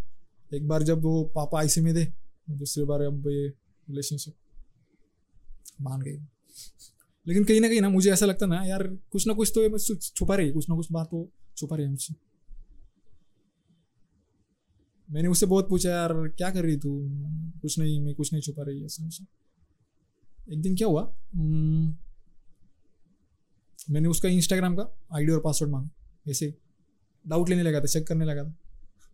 और रिलेशनशिप में यार चेक तो सभी कर दे मैं भी करने लगा था। तो वो कहती कि फ़ोन मेरे सामने थे यार तू क्या शक करने लगा है? तो, तेरा शक और बढ़ेगा रहेगा हाँ लेकिन ये भी सोच रहा था यार ऐसे नहीं करेगी दिल दिल मान रहा था लेकिन दिमाग कह रहा था यार नहीं कुछ तो है। उसे शक था कि मुझे शक था उस पर मुझे शक था कि मेरा हक था उस पर उसे जाना था मुझे रोना था यही होना था। उसे मालूम था कि हद तक था ये दिल उस पर अरे। तो तो रोती थी। और लड़की बेसिकली तब रोती है ना जब वो झूठी होती है। हाँ। ये बाद में मुझे रियलाइज़ हुआ अच्छा। और लड़के जब रोते हैं तो वो सच्चे होते हैं। लड़कियाँ बेसिकली क्या वो अपनी गलती छुपाने के लिए रोती है। अच्छा। लड़के ज़्यादातर रोते नहीं यार मर्द को दर्द नहीं होता। तो मैंने कहा उसने दिया आईडी पासवर्ड फिर झगड़ने के बाद दिया। मैंने कहा यार अब ये कौन है? इस, इसको तूने फॉलो किया फॉलो रिक्वेस्ट भेजी थी क्या किसी लड़का था? हाँ सीनियर है। मुझे उसके दो टीम में जो मेंबर थे ना ऑफ़िस के सबके नाम पता थे सबके बारे में वो बताती थी। लेकिन इस बंदे के बारे में उसने मुझे कभी नहीं बताया कभी नहीं।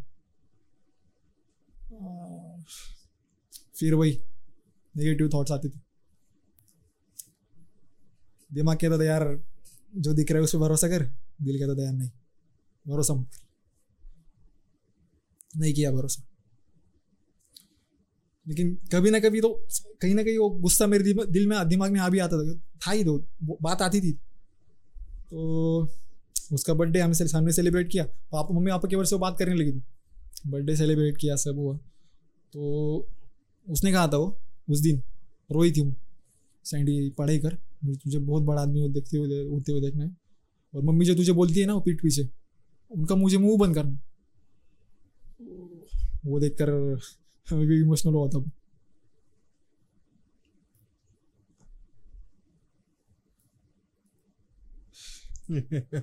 it's fine it's fine. We understand होता है ऐसा इमोशनल और उसके बाद वही बदल गई थी वो मतलब उसने बातें बातें करना कम किया था मुझसे। क्या हो गया कहाँ पे कोलैप्स हो गया ये सब? बताती भी नहीं थी वो। कुछ चालू था बार मुझे क्या पता? उसने ही एंड कर दिया। बातें कम करती थी उसने, बात करती थी, लेकिन मुझे लगता नहीं था यार वो ऐसा कभी मेरे साथ कर गई वो, ऐसा लगता भी नहीं था मुझे। क्योंकि उसने जब मुझे ब्लॉक किया था, उससे एक महीने पहले मैंने उसे छोड़ दिया था। मुझे, मैंने कहा था ब्रेकअप करना है मुझे। क्योंकि वो हर बात ना, खुद पे आने नहीं देती थी वो। सेल्फिश उसका बिहेवियर नेचर ही ऐसा था। हर बार मुझे ही ब्लेम करती थी। उसकी वजह छोड़ दिया था और उसने वो रो धो के वो सब। लड़के रुकते हैं, लड़कियों ने रोका तो गर्लफ्रेंड ने। लड़के ज़्यादा इमोशनल होते हैं तो रुक गया था मैं भी। तो फिर झगड़े होने लगे।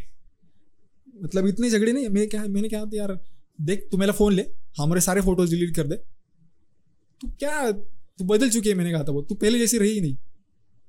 उसने कहा था, यार, नहीं, ऐसे, ऐसा कुछ नहीं है। हमारे झगड़े बिगड़े होते हो, उस, उसी वजह से बोलने को मुझे वक्त लगेगा। मैंने कहा क्या कहा था मैंने तुझे ऐसा? घर वाले नहीं मानेंगे तो यही यही कहा था तू क्या करेगी? गाली नहीं दी कुछ नहीं किया यार। तो उसने कहा मुझे थोड़ी स्पेस चाहिए ब्रेक चाहिए मुझे। अचानक से कुछ हाँ। हाँ। कहा मैं फिर से आऊँगी बात करेंगे फिर। सात आठ दिन तक मैंने उसे कॉल नहीं किया ना मैसेज ना कुछ उसका भी नहीं है उसके बाद मैं मेरी मम्मी मेरा भाई और एक बहन है वो बोली और एक और एक शख्स था ऑफ़िस के आ गए। ऑफ़िस के आ गए फिर वो आई थी। उससे पहले उसने मुझे कॉल किया था। शाइडी अब मुझे कॉल मत कर ये मत कर। मैंने मैंने सोचा गुस्सा होगी तो गए फिर मम्मी से बात करने लगी थी। कार में ऐसे खड़ी थी साइड में। मैं बाहर खड़ा था। मम्मी से बात कर रही थी। मैंने कहा "अरे, wait wait wait wait wait wait wait बाहर उसकी उसकी एक जगह है वहाँ पर। वहाँ हम अक्सर घूमने जाया करते थे। एक, एक बार गए थे उसे बहुत बहुत पसंद थी। मैंने कहा "यार, सो मैंने सोचा उसे यहाँ ले यहाँ लेके जाएँगे तो शायद गुस्सा ठंडा हो जाएगा उसको। तो लेके गए उसे। तो लिटरली मैं उसके पेड़ प, पैर पकड़ रहा था। यार ऐसा मत कर मत छोड़ मत मत ऐसा बोली मत ऐसा मत कर मेरे साथ। तो उसने कहा यार तू बार बार झगड़े करता था ये करता है वो, वो चल रहा था। फिर वहाँ गए तो वही वही बोली तू सैंडी यार बार झगड़े करता है। तुझे तेरी गलती दिखती नहीं है तो मम्मी ने कहा उसने कहा मुझे ऑफ़िस जाने को देर हुई है तो मम्मी ने मेरे भाई को और वो एक शख्स था उसका नाम नहीं ले सकता मैं उससे कहा ऑफ़िस छोड़ के आए गई ऑफ़िस वो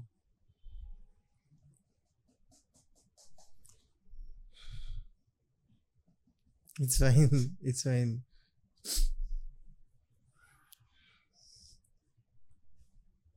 फिर मुझे पता चला एक एक पंद्रह बीस दिन बाद कि वो मूवी देखने जा रही है उसके कलीग के कलीग के साथ। यार, शाम रात को जाने वाली जाने वाली थी और वही उस दोस्त के पास रुकने वाली थी, उसी फ्रेंड के मैंने कहा, यार, जब मुझे उससे मिलना था, तब मैं उसकी बस के पीछे जाता था बाइक लेके, उसके ऑफ़िस के तक ऑफ़िस की जगह तक। फिर वो आती थी, हम घूम, घूमते थे, फिर उसे मैं बस के बाद ऑफ़िस के बाद छोड़ता था, फिर वो घर जाती थी। अचानक से ऐसे कैसे उसकी मम्मी ने ऐसे कैसे अलाउ करा यार उसे? और पाँच मिनट में कभी कभी बाइक पे भी आती थी वो मेरे साथ तो मम्मी उसकी बार बार कॉल करती थी कहाँ पर हो ये वो? तो एक बार ऐसे ही में जा रहा था आ, आ, उसे ऑफ़िस लेने गया हम आ रहे थे पाँच मिनट लेट हुआ वो- उसने कहा रुकते। मैंने कहा चल चलते। उसने कहा नहीं रुक पाँच मिनट रुक। फिर जैसे उसकी मम्मी कॉल आया उसने फिर मुझे ब्लेम किया तेरी वजह से हुआ ये सब। तेरी वजह से मम्मी लेट हुआ मुझे घर जाने के लिए और मम्मी बार बार कॉल कर रही। Weird. पर मूवी दोस्त लोगों के साथ ही गई थी कि क्या सीन मतलब? I feel your your half half बोल रहे थे मतलब you not getting the story because express नहीं कर पा रहे तू बोल देना यार। फिर गया था? शी चीटेड ऑन यू और ये बात उसे उस वक्त मुझे पता नहीं थी। क्या तो हुआ था? मैं गया। मैं रात के एक दो बजे तक वहाँ खड़ा खड़ा था ऑफ़िस के उससे उससे पहले उसे कॉल भी किया था। मैंने पूछा कहा है? उसने कहा कि क्या तुझे क्या करना है? "हम्म, बता मैं यहाँ ऑफ़िस क्या हूँ। क्यों आया तू? कुछ नहीं बताया तुझे ये वो मूवी देखने आई मैं बता कहा है? नहीं बताया उसने। तो दो ही वहाँ दो ही मॉल है छोटे ऑफ़िस के तो एक एक जगह में गया वहाँ नहीं थी। दूसरी जगह गए तो मैंने उसे देखा एक बंदा था it's okay I I I want you मतलब मुझे, मैं चाहता हूँ कि जो भी एक्सप्रेस करेगा ना अभी तू, पूरा फीलिंग के साथ कर दे बिकॉज़ आई नो ये दर्द होता है एंड तू तेरी वजह से बहुत जन की लाइफ में हाँ बार बार वही बोल रहा है, बहुत जन की लाइफ चेंज होने वाली संदेश। बिकॉज़ तूने जो स्टेप्स उठाए बहुत करेजियस है जिगर लगता है उसके लिए। उसके बाद भी जीना is it's not easy so I want you to tell everything properly तो गया मैंने उसे देखा। आ, मैंने कहा यार छोड़ दोस्त हो गए। इग्नोर करा मैंने। भरोसा ज़्यादा ज़्यादा था बहुत। यार कहते हैं ना जिस पर हम विश विश्वास ही ज़्यादा विश का काम करता है। जिस पर हम्म। ज़्यादा विश्वास रखोगे वही आपका जहर जहर हाँ। जो अपने होते वही साफ़ होते तो मैं दो बजे तक वहाँ खड़ा था। आ, मैंने कहा यार अभी मुझे कॉल करेगी मैंने देखा था उसे मैं ये, बात मैंने नहीं नहीं बताई। एक दो बजे बजे तक मैं वही था। मैंने कहा यार अब मिलने आएगी अब आएगी अब आएगी। उसने कहा यार घर जा। मैंने कहा यार तू दो एक दो बजे तक इंस्टा पर तो ऑनलाइन रहती है। क्या करती है तू? उसने कहा रील देखती हूँ। मैंने कहा सच में? उसने कहा "हाँ।" कहीं ना कहीं से वो बात भी मुझे पता चली थी यार एक बंदा जो रिक्वेस्ट भेजी थी ना, उससे वो बात कर रही। इनडायरेक्टली पूछा मैंने उससे, ये कौन है ऐसा? ओके स्क्रीन शॉट भेजे। उसने कहा, यार क्या तू किसी की बात भी सुन, किसकी बात सुन के आ रहा है और मुझे ये बोल रहा है? क्या क्या सच्चाई क्या है उसमें? कॉन्फिडेंटली बोल रही थी बहुत। यार सच यार, मैं ही गलत हूँ। एक दो बजे तक रुका, फिर घर गया। तो बीमार हो गया था मैं उस वक्त। इतना उस, उसने इतना ब्लेम कर रहा था मुझे। भूल नहीं पा रहा था मैं वो सब। उसकी एक बात वही याद आ रही थी, यार पढ़ाई कर। हाँ मैंने कहा, ठीक है, दो तीन दिन मैंने जाने दिए, फिर बीस बीस घंटे पढ़ाई करना जिम विम सब छोड़ दी मैंने। खाना खाना छोड़ दिया, पीना छोड़ दिया। घर वाले से मैं बात नहीं करता था, पढ़ाई। अठारह अठारह बीस बीस घंटे कंटिन्यू एक एक ही जगह बैठता था, एक ही जगह। फॉरेस्ट डिपार्टमेंट की वैकेंसीज निकली थी account account account account department के लिए। तो सिलेबस तो वही था सेम मैंने कहा, यार, अब करूँगा तो पास होऊँगा. पढ़ाई करा, बहुत करी। फिर जैसे वो चार घंटे भी मैं अकेला रहता था ना, एक दो घंटे, दो तीन घंटे ही सोता था उस वक्त। एक एक दो घंटे भी मैंने रिलैक्स करने की सोची थी ना तो उसकी याद आती थी बहुत। यार, क्या कर रही होगी वो? वो मैंने अढ़ाई तीन महीने उससे कॉल नहीं किया ना कुछ ना कुछ। पढ़ाई करता रहा। मैंने मैंने सोचा, यार, पास होऊँगा ना तो उसका गुस्सा भी ठंडा हो जाएगा घर वाले मान जाएँगे, उसके पापा सीधा वो जाके उसका हाथ मांगूँगा तो फॉर्म की लास्ट डेट थी कल, और आज मैं, मेरा भाई और एक वही वो शख्स था, कार में गए उसके। उसके एक रात पहले मैं क्या, मैंने क्या किया था, बर्थडे में जब मिलने गया था ना तो जो जो ऐप है ना, उसका ओ मैंने अपने फ़ोन पे डाल दिया था ले लिया था। तो मैंने कहा यार चलो देखते क्या वैसे तो कुछ होगा नहीं बाहर देखते तो मैंने उसके ओटीपी से अकाउंट पहले ही लॉग इन था मैंने देखा। तो S M S history call history सुबह छः बजे से रात के बारह बजे तक कंटिन्यू एक ही नंबर और वो नंबर जब मैंने ट्रू कॉलर पे सर्च करा ना तो ये वही बंदा था। हम्म। रिक्वेस्ट वाला फ्रेंड रिक्वेस्ट वाला। हम्म। तो मैं दूसरे दिन गया तो मैंने उसे एक ही बस से उतरे, उसने मुझे देखा और उसने उस बंदे को इशारा किया तुझे आगे, मैं आती हूँ। उसने मुझे देखा, लेकिन ऐसा दिखा नहीं कि मैंने उस तुझे देखा है। तो मैंने उस बंदे को कॉल किया और मैंने उससे बोला, यार, क्या कर रहा है तू यार? सात साल का रिलेशनशिप है मेरा, तू ऐसा कैसे कर सकता है फिर? तुझे पता है सब, तू क्यों? क्यों किसी की लाइफ बर्बाद कर रहे थे? उसने कहा, यार, हमारे ऐसा कुछ नहीं है, ये, वो। और वो उसी के पास खड़ी रही थी, खड़ी थी, वो उसे बोल रही थी, फ़ोन कट करो, फ़ोन कट करो। ये बात में सुनाई दे रही थी। मैंने उसे बुरा भरा बोला उस बंदे को कुछ तो फ़ोन कट कर दिया उसने। तो उसका कॉल आया मुझे फिर। क्यों? तुझे नंबर कहाँ से मिला उसका? तो मिला मुझे कहीं से? तुझे क्या तुझे क्या करना है? तू क्या तू क्या कर रही थी उसके पास वहाँ? मैं नहीं थी वहाँ मैं ऑफ़िस में हूँ। वो मेरे सीनियर है सर है। ऐसे ऐसे तू कैसे बात कर बात कर सकता है? तो वही। मैंने फ़ोन काट दिया। फिर उस बंदे का मुझे कॉल आया और हम जब कॉल करते ना तो रिकॉर्डिंग ऑन करके करने के बाद हम सामने वाले की भी आवाज़ सुन सुनाई देती ना रिकॉर्डिंग स्टार्ट हुआ कर। तो मुझे आ, पता चला हाँ हाँ अब ये रिकॉर्डिंग चालू करने वाला है और ये रिकॉर्डिंग पुलिस स्टेशन जा जाके दिखाएगा मुझ पर कंप्लेंट करेगा फिर। तो मैंने उससे कहा हाँ फिर कर कर रिकॉर्डिंग कर। देखता हूँ फिर कॉल कट कर दिया। तो घर में जब आने आ रहा था ना उसके लगातार मुझे कॉल आ रहे थे। मैंने उसका नंबर ब्लॉक कर दिया। मैं मेरे, मुझे पता था कि ये पापा के फ़ोन पे कॉल करेगी। तो पापा का फ़ोन भी मैं अपने साथ लेके आया था। तो पापा के फ़ोन पे कॉल करने लगी। ब्लॉक करिया मैंने किया मैंने उसका नंबर तो दोस्त को, दोस्त के नंबर से कॉल करके कॉन्फ्रेंस कॉल कर रही थी। मैंने मैंने उससे कहा क्या किया तूने? ये, वो, ऐसा सात, तू ऐसे कैसे कर सकती है मतलब मेरे साथ? सात साल। तो बोल प्रूफ मांगने लगी, क्या तेरे पास प्रूफ क्या है? ये, वो, ऐसा, वैसा। फ़ोन मैंने कट किया, घर गया, सोया हुआ था घर पे जाके टेंशन था बहुत।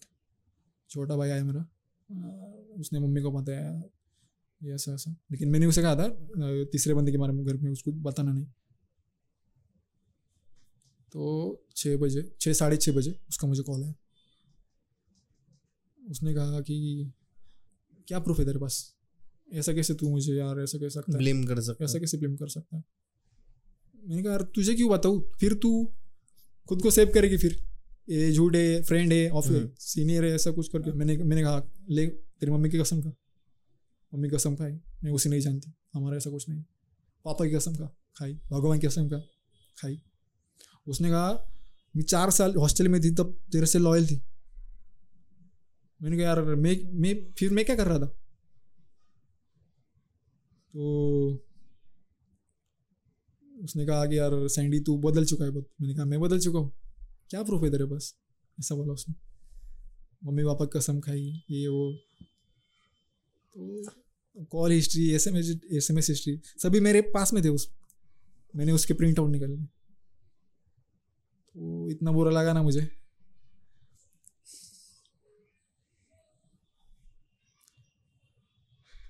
मुझे सब पता था मुझे यार जब पढ़ाई कर रहा था ना मैं तो क्या करता था मैं एक दो दिन का गैप लेता था और मेरी मम्मी से कहता था मम्मी चलो मंदिर जाते तो मैंने सुना था कैसे यार मन्नत करोगे यार ज़रूर पूरी होगी। तो मेरे मैं मेरी मम्मी को कोल्हापुर के महालक्ष्मी टेंपल लेके गया। कर्नाटक बाउंड्री तक गया था मेरी मम्मी को हम्म। लेके। यार यहाँ से तो कुछ भगवान के पैर पड़ा है वो कहीं ना कहीं जाते ही रहता था एक एक दिन कभी कभी आधा पौना घंटा। टाइम निकाल के चढ़ी में से इतना डिप्रेशन में था ना मैं। किसी से बात भी नहीं कर पाता था पापा से भी नहीं। तो फ़ोन कट कर दिया।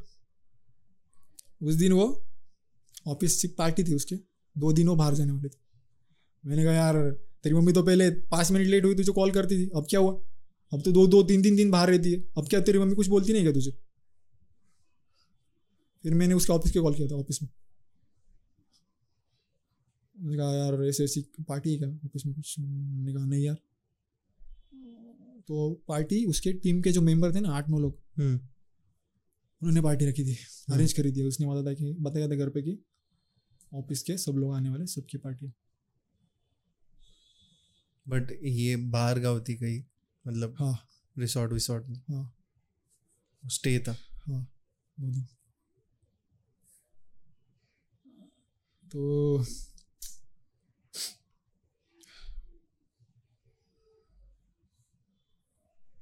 सात साल बाद बाद बर्बाद हो चुके थे मेरी ज़िंदगी के। करियर में कुछ किया नहीं था तूने कुछ देखा? नहीं। लेकिन वो पता चल ही गई। हिस्ट्री तो college history S M S history तो मेरे पास थी। हिस्ट्री में कुछ मेंशन था? नहीं। तो फिर भी मुझे मुँह पर चोट बोलती थी मुँह पे। कोई कैसे, किसी को इतनी तरह, बुरी तरह से ब्लेम कैसे कर सकते? वो तीन चार महीने मैंने कैसे बिताए मुझे बताया फिर। मम्मी पापा से बात करता था, घर से बाहर निकलता था, ना कुछ करता था सिर्फ़ पढ़ाई सिर्फ़ पढ़ाई और वो दिन, आखिरी दिन था मेरा फॉर्म भरने का। दूसरा दिन मतलब। गया मैं सोया, पापा ने कहा, क्या क्या हुआ? उसने, उसका कुछ कॉल आया था क्या? मैंने पापा, नहीं, पापा पापा ने कहा यार क्या इतना उसे क्या हुआ है? ऐसे कुछ क्यों क्यों कर रही है? तो मम्मी पापा की नज़रों में उसे मैं गिराना नहीं चाहता था। मैंने पापा से कहा, यार, मेरी गलती है। मैंने जाए उससे झगड़ा किया। बुरा वाला बोला उसे।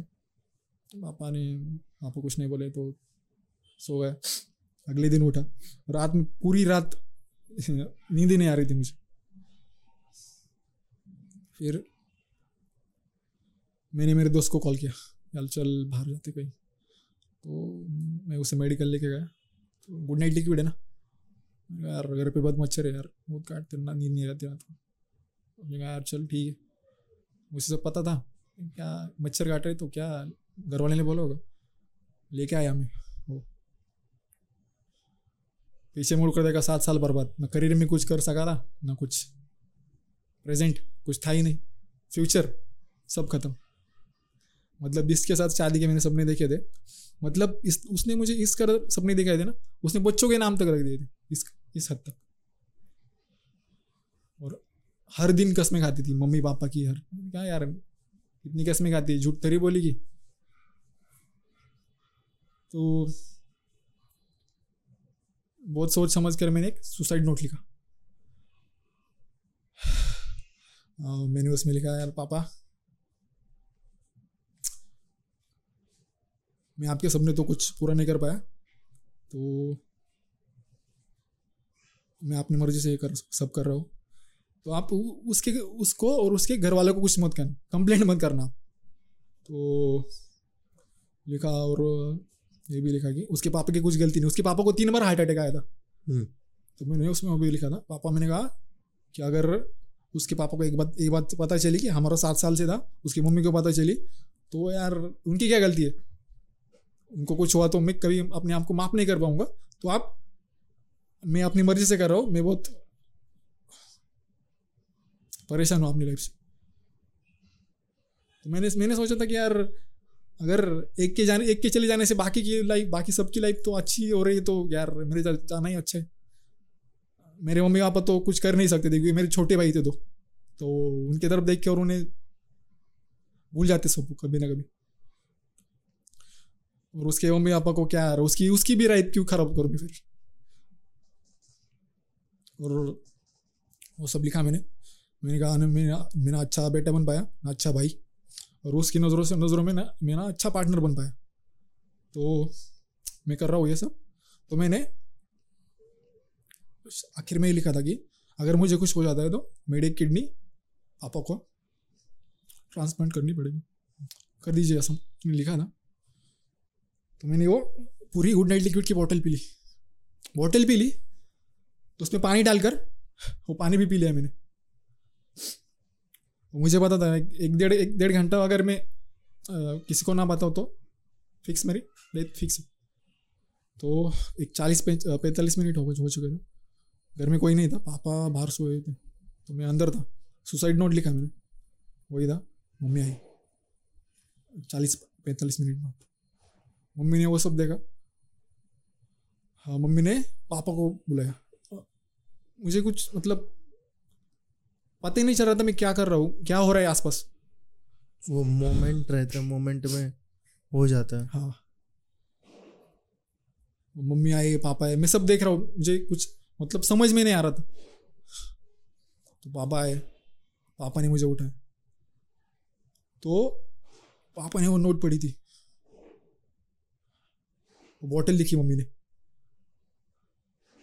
पापा मेरा भाई था, वो पुणे गया था, काम की वजह से। छोटा भाई था, वो दोस्त यही उसका दोस्त है, जिसके साथ बाहर गया था। तो पापा को चलने में बहुत दिक्कत हो रही थी छः छः ऑपरेशन हो चुके थे उनके। तो पापा ने मुझे उठाया जैसे तैसे। नेबर थे उनको बुलाया गाड़ी गाड़ी निकल, पापा तो गाड़ी ड्राइव नहीं कर सकते थे। पापा रोने लगे, मम्मी रोने लगी। पापा ने उस वक्त मुझे कहा था कि, यार,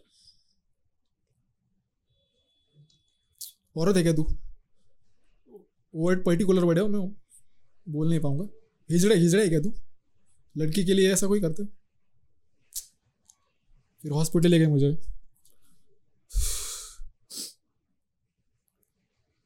तो चार पाँच डॉक्टर आए थे। उन्होंने कहा, यार, क्या हुआ? पापा ने कहा, ऐसे ऐसे। सुसाइड अटेम्प्ट करा। क्या करता है मैं? फॉर्म की आखिरी डेट थी लास्ट डेट थी। फॉर्म भी नहीं भर पाया था मैं सर्वर इशू तीन महीने पढ़ाई करी थी। मुझे पता था, पास होऊँगा मैं ज़रूर। फॉर्म भी नहीं भर पाया।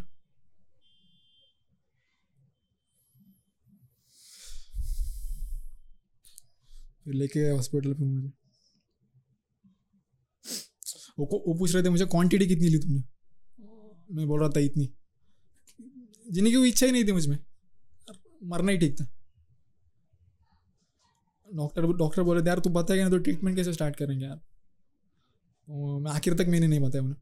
तो उन्होंने एक पाइप, इतनी पाइप रहती है वो पॉइजन किसी ने लिया तो नाक से डालते फिर वो सलाइन डालते फिर वो इंजेक्शन से बाहर निकलते वो सब। तो उन्होंने वो पाइप डाली थी और बाहर मेरे मम्मी पापा, भाई भी आ चुके थे मेरे और एक दोस्त है मेरा बेस्ट फ्रेंड अमन। वो जैसे ही उसे पता चला, वो आया, बाहर से खिड़की से देख रहा था वो। तो उन्होंने पाइप नाक से डाली और मैं फील कर रहा था मैं वो पूरे। बहुत पेन होता बहुत। तो बहुत चीख रहा था मैं और बाहर मेरी मम्मी रो रही थी बहुत। तो उन्होंने पुलिस को बुलाया। पुलिस आई। वो सब मेरा हुआ तो उन्होंने निकाला। उन्होंने कहा आईसीयू में एडमिट करना पड़ेगा ऑब्जर्वेशन रखना पड़ेगा ट्वेंटी फोर आवर्स के लिए। तो पापा ने कहा, ठीक है। तो पुलिस आई। मम्मी भी गुस्से में गुस्से में थे बहुत। मेरी मम्मी को मैंने ये बात नहीं बताई थी क्या? तीसरे से वो? अब पापा को भी नहीं बताई थी। तो वो सब हुआ, पुलिस आई मेरा स्टेटमेंट लेने के लिए। तो उन्होंने कहा, क्या, क्यों क्या है तूने कुछ नहीं। तो पाइप अब भी मेरे नाक से यहाँ तक थी, मैं बात भी नहीं कर रहा था हाँ। तो मैंने डॉक्टर को बुलाया, लेडी डॉक्टर थी एक्चुअली उन्होंने कहा, यार सच सच बता दे सब मैंने कहा, उन्होंने निकाली, उसके बाद मैंने कहा एग्ज़ाम की वजह से। क्योंकि मैंने इतनी पढ़ाई करी थी और फॉर्म मैंने भर पाया। उन्होंने कहा, यार, तू झूठ बोल रहा है तू, अब भी झूठ बोल रहा है, सच बोल। नहीं, यही रीज़न है। तो उन्होंने कहा तो पुलिस सर थे, उन्होंने कहा, यार स्टेटमेंट क्या है तुम्हारा? मैंने कहा सर मैंने कोई चक्कर वक्कर नहीं ये वो सब। तो मैंने फॉर्म ना भरने की वजह से और ये डिप्रेशन के चलते मैंने सुसाइड अटैम्प्ट करा था। उन्होंने कहा, सच बोल रहा है क्या? उनको पता था, बाहर से पापा ने बताया, लड़की वड़की तो। उन्होंने कहा, यार स्टेटमेंट बदलना है क्या तुझे? आप भी बदल सकते हैं। मैंने कहा, नहीं यार, अब मेरी ज़िंदगी बर्बाद हो चुकी तो वो तो हो चुकी थी। क्या क्या ही कर सकता था मैं? अब उसकी ज़िंदगी यार, मैं उस पर कंप्लेंट करता उसकी ज़िंदगी बर्बाद होती। पुलिस उसके घर पर जाती। उसके पापा को ऑलरेडी तीन बार हार्ट अटैक आया था। उसकी मम्मी भी अच्छी थी यार। कैसी भी मम्मी बोलता था ना मैं उसे, उन्हें। क्यों मतलब क्यों उसकी ज़िंदगी बर्बाद करता मैं? मैंने कहा, कुछ नहीं कंप्लेंट निप्लेंट कुछ नहीं है मेरी। तो उन्होंने कहा, सच में? हाँ सच में। फिर वो चले गए। फिर मुझे आई सी लेके जाएगा तो मेरा दोस्त आया था। यार, क्या यार संदेश तू भी? मैंने कहा, यार, तुझे मैंने बताया था यार। मतलब लड़की है ना, बोल सकती है, और डिप्रेशन भी होगी ना तो दोस्तों को बोलेंगी घर वालों को बोलेंगी। भूल जाती है वो सब। लड़के नहीं भूलते। और मैं, अगर मैं बताना भी चाहता तो क्या बताता मम्मी पापा को? मैं यार डिप्रेशन में हूँ। बहुत ऐसा ऐसा हुआ है मेरे साथ। कैसे बताता पापा के ऑलरेडी छः ऑपरेशन हो चुके थे। मतलब लड़के नहीं बता पाते घर ये बातें घर पर तो आई में ले गया ले जाएगा मुझे। तो मम्मी आई थी। हम्म, बेड पे लेटा था। मैं दरवाजे की तरफ़ देख रहा था। मम्मी ने बोला क्या क्या देख रहा है? तुझे लगता है वो आएगी? नहीं मम्मी कुछ नहीं, आप जाओ। तो मैंने आईसीयू में वो रियलाइज़ चीज़ रियलाइज़ करी कि यार, ये लोग मरने वाले इन्हें पता है। लेकिन फिर भी जीने के लिए हॉस्पिटल में एडमिट है। और मैं, मेरे पास पूरी ज़िंदगी पड़ी है, और मैं किसी एक शख्स के लिए अपनी ज़िंदगी बर्बाद कर रहा हूँ। यू हैव रियलाइज़ लाइफ ज़िंदगी रियलाइज़ की है, मालूम है?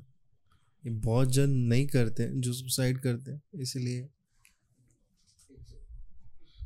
जो बहुत जन करते हैं सुसाइड करते हैं। इसीलिए मैं यही बोलता कि जो तूने कहा है एंड जो तेरा करेज है अभी, वो बहुत इम्पोर्टेंट है। थैंक यू ये सब बताने के लिए। आई नो ये कहीं ख़त्म नहीं हुआ है बट तुझे भगवान ने एक और चांस दिया।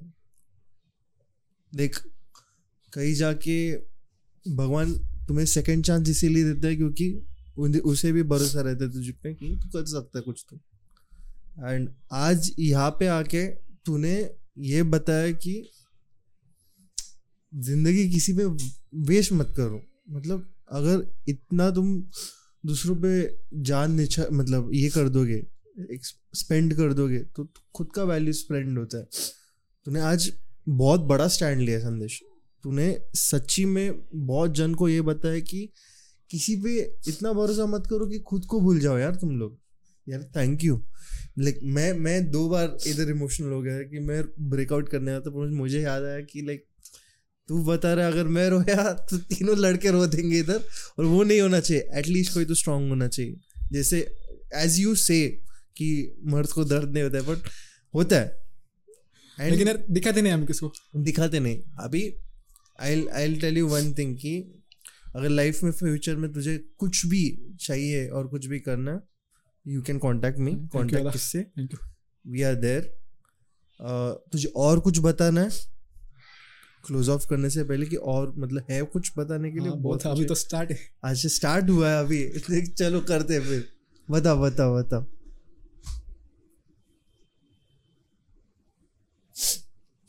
तो मेरा छोटा भाई जो पुणे गया था ना वो आया मेरे पास आया।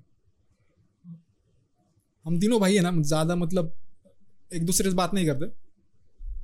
थोड़ी ही करते। वो आया उसने कहा यार दादा क्या हुआ? कुछ नहीं। तो उसने कहा टेंशन बदले बाहर खड़ा हो तुझे कोई भी ज़रूरत पड़े तो मुझे आवाज़ दे। वो किधर से आया था? पुणे से? पुणे से आया था। उसने क्या किया तुझे कोई चीज़ कोई लगे कुछ चाहिए हो तो मुझे बुला ले बाहर ही हो। वो चीज़ मुझे बहुत बुरी लगी यार। छोटा भाई है मेरा वो। और ये बात मैंने उससे कही कहनी चाहिए थी लेकिन वो आज मुझे कह रहा है। खुद की खुद की नज़रों में गिर चुका था मैं। क्या? छोटा भाई आकर बड़े भाई से बात कर रहा है ये सब। नहीं बट ये लगना नहीं चाहिए यार फैमिली है।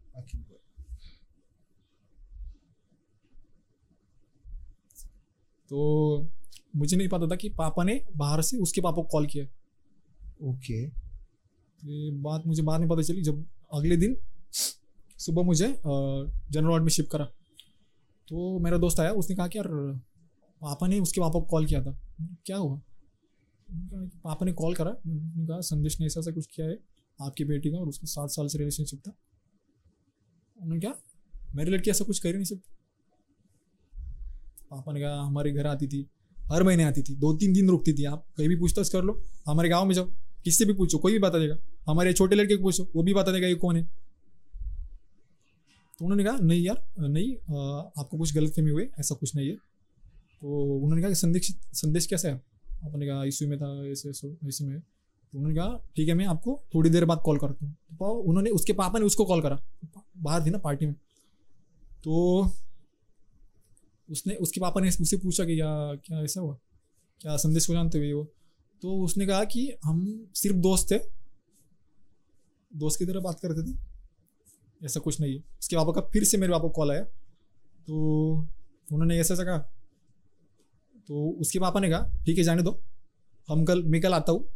हम देखेंगे सॉर्ट आउट करेंगे कुछ मिलके। तो पापा ने कहा, ठीक है, आइए।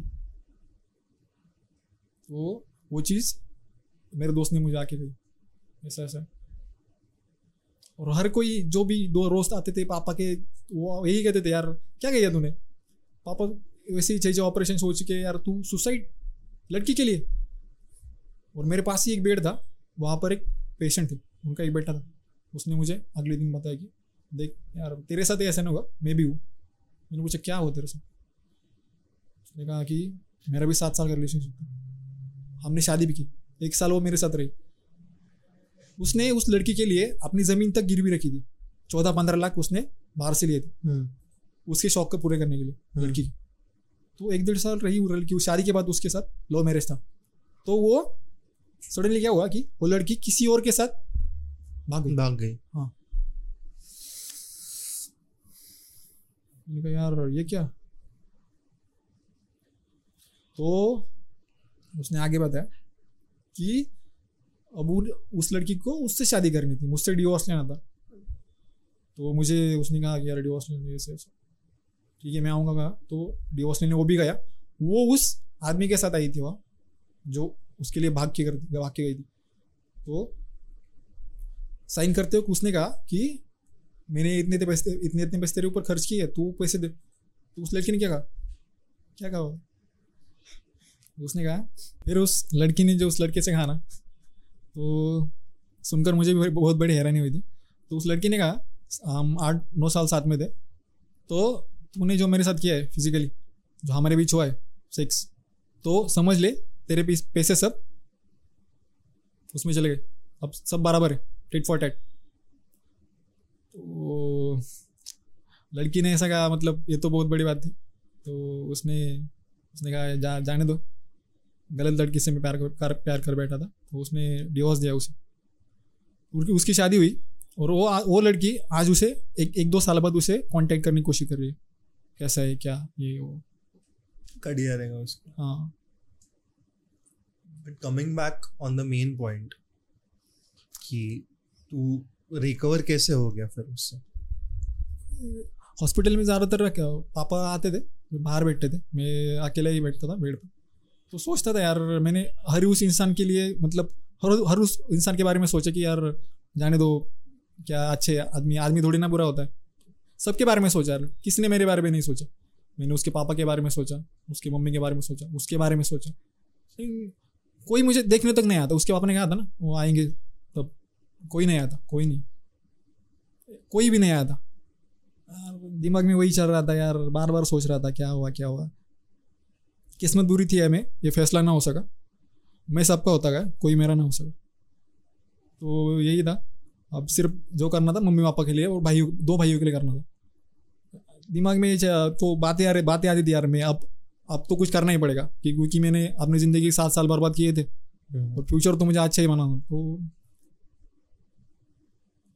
पापा आए पापा बैठे मेरे पास पापा ने कहा तू टेंशन मत ले देखेंगे हम जो होगा वो तू कर कुछ ना कुछ तो कर ही लेगा तू पढ़ाई कर फिर से पास हो जाएगा तू।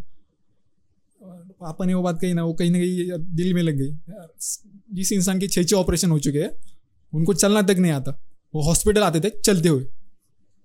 और मेरे लिए नाश्ता ये वो ले आ- ले आते थे। मैं मैं क्या कर रहा हूँ यार? सुसाइड कर रहा हूँ, एक लड़की के लिए। दिमाग में कहीं ना कहीं चल रहा था यार। जैसे जैसे मेरी उम्र उम्र बढ़ती जाएगी, वैसे वैसे मेरे मम्मी पापा की उम्र घटती जाएगी, जीने की। तो कुछ दिन, एक दिन ऐसा आएगा कि यार वो भी नहीं, नहीं रहेगा मेरे मेरे पास। तो करना था तो उन्हीं के लिए करना था। तो ठीक है पापा से क्या पापा मैं जॉब करूँगा पापा स्टडी भी करूँगा और जॉब भी करूँगा। दोनों साइमल्टेनियसली मैं करूँगा। पापा ने कहा "हाँ, ठीक है चल। तो डिस्चार्ज हुआ मैं घर गया। एक मुझे पता था वो लड़का उससे चीट कर रहा है। ऐसी बातें पता ही चलती है कहीं ना से कहीं ना कहीं कहीं से तो। और जो बंदा किसी लड़की किसी लड़की से अगर सच्चा प्यार करता है ना लॉयल होता है ना तो वो ये बातें जान जानता ही कहीं कहीं ना कहीं से। इंक्वायरी करता ही हम्म, तो वो बात मुझे उसके पापा को पता नहीं थी आप देखो यार मेरा जो हुआ हुआ उसकी लाइफ मत खराब होने दो। तो मैंने क्या हुआ मेरे पापा मुझे ना काउंसलिंग के लिए पुलिस स्टेशन लेके गए। पुलिस उनको तो पता है कितने केसेस आते हैं लड़कों के ऐसे वो। उन्होंने सोचा कि यार चलो पापा के दोस्त थे वो पापा ने सोचा कि यार वो बताएँगे तो ये ठीक हो जाएगा। पापा और मैं गए उन्होंने उन्होंने पूछा क्या हुआ मैंने उन्होंने उन्हें बताया। उन्होंने कहा कि यार, ह- हम ऐसे ना, रोज़ केसेस देखते हैं, रोज़। और है ना, कानून है ना, पूरी पूरी तरह से लड़कियों की साइड लेता है। लड़कों के लिए कुछ नहीं यार तू मरते भी ना, कोई फ़र्क नहीं पड़ता उससे। तू क्यों अपनी ज़िंदगी बर्बाद कर रहा है? क्यों करियर करियर खराब कर रहा है तू? मैंने कहा, ठीक है, पापा। अब ऐसा मैं कुछ नहीं करूँगा। चलो, घर चलो। रास्ते में मैं, मैंने उसके पापा को कॉल किया, अंकल, मुझे आपसे मिलना है। तो उसके पापा ने कहा, मुझे नहीं मिलना। तूने जिस थाली में खाया उसी थाली में छेद कर दिया। उसके पप्पा बोले। हाँ। मैंने कहा यार आपने तीन चार बार घर में खाना खाने को बुलाया तो आप ऐसे बात कर सकते हो? और उन्होंने कहा कि यार देख तू वो जिस उसने जो तुझे पैसे दिए तो पैसे वापस कर कब देगा वो बता फ़ोन काट दिया। खाने पीने की बात कौन कौन करता है यार? चलो उन्होंने तीन चार बार बुलाया। वो तो हॉस्टल में थी। मैं मैंने जो किया उसके लिए मैं भी वो मैं भी वो बात बोलते थे यार उसमें और मुझे फ़र्क ही क्या क्या रह जाएगा? संस्कार नाम की भी कोई एक चीज़ होती है। हम्म। अहमियत नहीं रहती फिर उन चीज़ों को अगर- अगर हम बोल के दिखाएँगे तो। मेरे खून में ऐसा नहीं है। खाए पिए में कोई निकालू। तो उनके खून में था शायद। उन्होंने बात तो बोल कर कह दी। ठीक है मैंने बुरा नहीं माना। बड़े आदमी है पापा जैसे थे। मानता था बहुत इज़्ज़त करता हूँ। आज भी करता हूँ ऐसा नहीं है। तो उन्होंने फ़ोन काट दिया मैं घर गया। और पापा के साथ जाने लगा पापा के साथ। पापा को चलना नहीं आता ना। और मुझे कार ड्राइव नहीं करनी आती। तो भाई जाता था उसी का- काम से किसी बाहर। तो मैं बाइक पे पापा को ले जाता था ऑफ़िस से वो उधर उधर। तो एक दिन मैं वो मैं पापा को साढ़े चार बजे दोपहर को पापा को एक ऑफ़िस में लेके लेके गया। पा- पापा के पैसे थे वहाँ तो वो लेने लाने हम गए थे। तो मैं बाहर था बाइक पे बैठा हुआ था पापा अंदर थे। तो मुझे कॉल आया एक। ट्रू कॉलर भी दिखा पुलिस स्टेशन तो, तो पुलिस स्टेशन पे आया था कॉल रिसीव करा मैंने। तो मुझे उन्होंने कहा उस सर थे पी एस तो उन्होंने कहा कि यार संदेश हम्म, तुम्हारे ऊपर एक कंप्लेंट है तुम्हें पुलिस स्टेशन आना पड़ेगा। कब आओगे? मैंने कहा सर मैं आऊँगा आधे घंटे बाद आऊँगा। हम्म, ये एक आपकी कंप्लेंट क्या है? मैंने कहा हाँ ठीक है। तो पापा को मैंने पापा को भी कॉल किया था तो पापा कहने ठीक है। पापा को मैंने कहा चलो पापा इधर से जाते हैं। पापा ने कहा नहीं रुक घर चल फिर जाएँगे। ठीक है पापा। मैंने कहा ठीक है चलो। घर गया पापा से कहा पापा चलो। पापा ने कहा इधर आ। हम्म, क्या पापा ने पापा ने बोले मैंने मैंने पूछा वापस क्या हुआ? तो पापा ने मुझे बताया कि वो उसकी मम्मी और उसके पापा आठ घंटे से पुलिस स्टेशन में सुबह से लेकर शाम तक। पापा के एक दोस्त थे, उन पापा ने उन्हें कॉल करके पूछा था, ऐसा ऐसा पापा ने, वो वो बताने के लिए मुझे बुलाया था। पापा ने कहा, मैंने कॉल किया था पुलिस स्टेशन। कहा, क्या हुआ पापा? तो पापा ने कहा कि उन्होंने, सर ने उन्हें, उसे बुलाया था। उनने पूछा, क्या हुआ? तो उसने बताया कि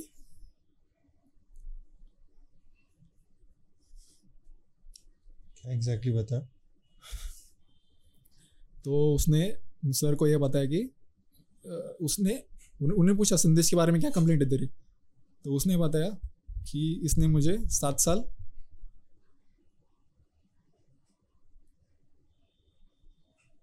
इट्स इट्स फाइन देख हेवी हार्ट रख के बात करना पड़ेगा तेरे को।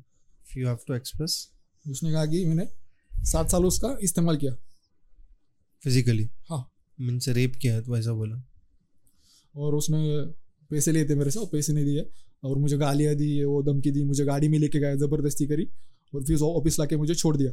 तो वो सुन के ना और वो मुझे हमेशा कहती थी यार जब हम रिलेशनशिप पे थे तू मेरी रिस्पेक्ट रिस्पेक्ट नहीं करता। रिस्पेक्ट थोड़ी ऐसी चीज़ है कि मैं बता कर यार मैं तेरी रिस्पेक्ट करता हूँ। रिस्पेक्ट कमाई जाती है। वही तो। और बोल कर दिखाई भी नहीं जाती यार मैं मैं तेरी रिस्पेक्ट करता हूँ। एक्शन से ही पता जाती है ना सामने वाले को सामने वाले को। तो उसने ना खुद की रिस्पेक्ट करी। उसके माँ बाप ने ना खुद की रिस्पेक्ट करी। वो मुझे कहती थी, यार, तू मेरी रिस्पेक्ट नहीं करता। तो जब मैंने सुसाइड करा था ना तो इतना बुरा नहीं लगा था मुझे। वो करने के बाद ना बहुत बुरा लगा। उसने खुद की पुलिस स्टेशन जाके सबको, सबके सामने। और उसके पापा ने भी। पैसों के लिए। खुद की बेटी की इज़्ज़त ऐसी कोई? सबके सामने। और आठ घंटे में उन्होंने तीन बार स्टेटमेंट बदला। तीन बार। बदला? हाँ। उन्हें ही नहीं पता था क्या कंप्लेंट करे। आठ घंटे से थे पुलिस स्टेशन में वो। तो बहुत बुरा लगा मैं। पापा से कहा पापा मैं आप जाओ। मैं नहीं आता। मुझे देखना और लोग किस हद तक नीचे गिर सकते तो मैं बाहर चला गया अकेला ही था। गया बाहर। मुझे कॉल आते थे पुलिस स्टेशन से। कहाँ हो आप? आ जाओ। मैं रिसीव नहीं करी कॉल कुछ। फ़ोन स्विच ऑफ़ करा मैंने। पापा गए भाई को लेकर। तो उसके पापा, मेरे पापा के जाने के बाद दो कांस्टेबल लेके घर आए मेरे घर। मम्मी अकेली थी। मुझे लेने के लिए आई थी वो। उन्हें लगता था कि, उन्हें पता था, मुझे अगर पुलिस लेके जाएगी तो मुझे पीटेगी उधर। मारेगी ना। क्योंकि लड़कियों कोई, उनकी गलती होगी तो वो उन्हें कोई बोलता नहीं है। लड़की अगर रोएगी और किसी के सामने भी ये बात करेगी ना, इसने मेरा एक हाथ पकड़ा, रेप करा, ये करा, वो करा तो लड़का अगर निर- निर्दोष भी होगा ना तो कोई उसे नहीं बोल, सब लड़के को ही ब्लेम करते, सब सब। लड़कियाँ रोती ही इसलिए, क्योंकि लोगों को तब वो सब हुआ। तो उसके पापा आए थे तो मम्मी ने पूछा, उसने, उन्होंने कहा कि संदेश किधर है? वो बाहर गए। तो मम्मी ने कहा इधर आप आए हो ना पूछताछ करो इधर। तो लोगों से पूछो वो आती थी क्या नहीं इधर हमारे घर? तो उन्होंने कहा कि यार आप आप आइए पुलिस स्टेशन आके बात करिए। तो मतलब कोई इंसान इत, इत- इतने हद तक नीचे नीचे कैसे गिर सकता है। किसी और के लड़के को आप झूठे केस में फंसा रहे हो और उसे पीटने के लिए पीटता हुआ देखने के लिए वो मुझे घर तक लेने आ- लेने आई मेरे घर तक।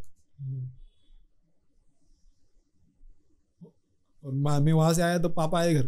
तो पापा ने बताया कि जैसे मैं गया तो उसके सर ने पूछा कि आप क्या करने वाले हो? आपको कॉम्प्रोमाइज़ करना है क्या? पैसे दे करेंगे उन्होंने कहा कि देखो लड़की का मामला है कॉम्प्रोमाइज़ करो जो कुछ है इनका सॉल्व सॉर्ट आउट करो। तो पापा को पता था मेरी कोई गलती नहीं है कोई भी नहीं कोई भी गलती नहीं थी मेरी। पापा ने कहा नहीं। बट मेरे मैं अभी इतना सुन रहा है अगर तू बोल रहा है कि तेरा गलती नहीं है और तू रो रहा है इतना, कोई मतलब बंदा ऐसा इजीली डिप्रेशन में नहीं जाता। Sorry to interrupt but guys when a guy serious about his girl ये सब नहीं होना चाहिए। I am just stopping and interrupting because उसको नहीं हो रहा है बोलने को वहाँ पे। He is trying to take control of self but अगर कोई इंसान कोई आदमी बात नहीं कर सकता है तो पहले उसको सुनो। उसको क्या बोलने का वो एग्जैक्टली exactly सुनो बिकॉज़ उसके अंदर बहुत कुछ हो सकता है। Sorry to your all this but please continue तो उसके पापा ने भी कहा हमें भी नहीं कुछ कॉम्प्रोमाइज़ करना आप कंप्लेंट फ़ाइल कर दो. सुनना ही नहीं बिल्कुल। नहीं। तो हुआ वो सब। तो मुझे बेल लेनी थी तो आठ नौ दिन उसी में लग गए।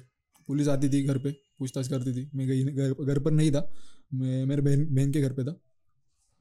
तो आती थी, जाती थी। बुरा लगता था बहुत, और लोगों को कुछ पता भी नहीं था। तो कुछ लोग होते हैं ना, पीठ पीछे बोलने वाले। तो एक आद, एक आदमी ने पूछा मेरे रिलेटिव से कि क्या ऐसा ऐसा उस पर कंप्लेंट है रेप की? जिससे शादी करने वाला था, उसी पर उसने रेप किया क्या?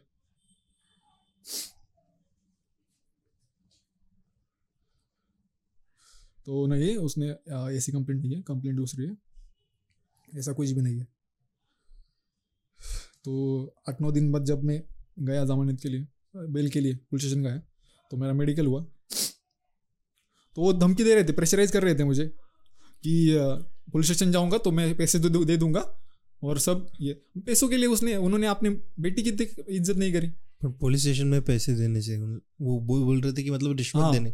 कॉम्प्रोमाइज करने को इनसे पैसे पैसे दो फिर हम केस वापस लेंगे। कोई माँ बाप ऐसे? और वो लड़की मुझे बोलती थी बार बार बोलती थी मैं रिस्पेक्ट नहीं करता। और उससे ये सब पता है। सब पता है उसे। उसने ही कहा पुलिस को। उसने सात साल मेरा इस्तेमाल किया।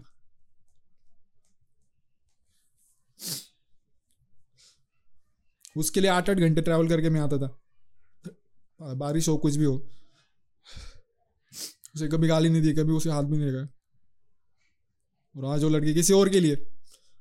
उसके अंदर भी गुस्सा होगा ना, मैंने उसको बुरा भला कहा था, उस तीसरे को।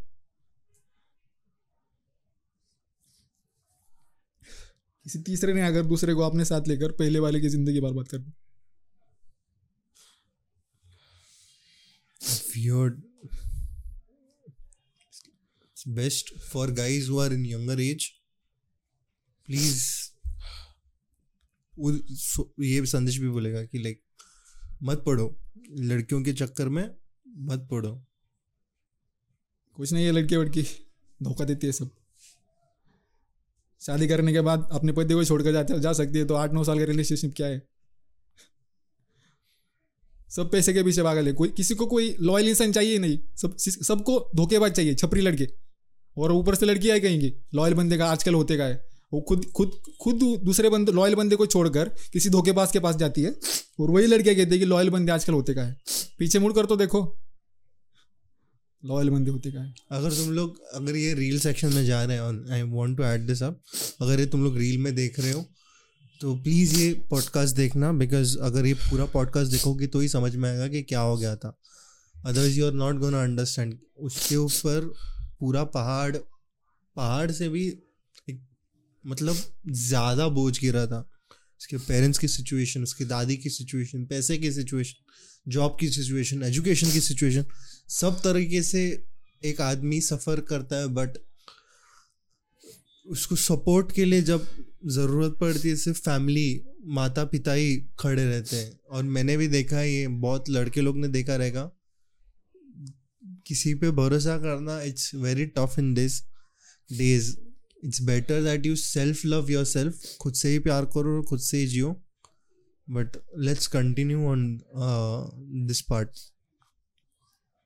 I think so police case बाद में उसका सीन क्या हो गया था exactly is it ended is it going on क्या सीन है? तो उसके बाद क्या हुआ? तो उसके पापा मुझे कॉल करते थे फिर भी कि ये देख पैसे दे हम कंप्लेंट वापस ले कितने पैसे मांग रहा था? वही उस जितने उसने दिए थे मुझे। लेकिन उन्होंने एक एक कैलकुलेट नहीं करा कि चार साल एक चलो एक साल उसने मेरी मदद करी सात आठ साल सात साल का रिलेशनशिप था। तो छः साल छः साल में क्या? क्या था? क्या किया? जितने तूने खर्चा किए तो उससे कम वो बात तो मैं बोल कर नहीं दिखाऊँगा क्योंकि ये लोगों से समझ समझ समझते भी नहीं है ना। बोल कर दिखाएँगे ये ये किया वो किया एक साल में। अगर हंड्रेड परसेंट भी कोई बंदा करता है ना वो बोल कर नहीं दिखाएगा। और लड़कियाँ कुछ टेन परसेंट भी करेंगी ना बोल कर दिखाएँगे मुँह पर। हमने इसके लिए किया। उसके पापा ने वो बात कही थी ना, आज भी मेरे दिमाग में हो कि मेरे बेटी ने पैसे दिए, इसलिए आपकी जान आज बची है। और मेरे पापा, एक इंसिडेंट है, जब उसको उधर के जब, जहाँ वो हॉस्टल में थी, उधर के लोकल के कुछ लड़के थे, उससे परेशान करते थे। दस आठ आठ दस बंदे हो गए, वो हॉस्टल मेस से जब खाना खा के निकलती थी ना, उसके पास से फोर व्हीलर लेके जाते थे और कुछ भी बोलते थे, क्या, कुछ भी। उसने मुझे मुझे बताया, उसके घर पे भी बताया, कुछ नहीं।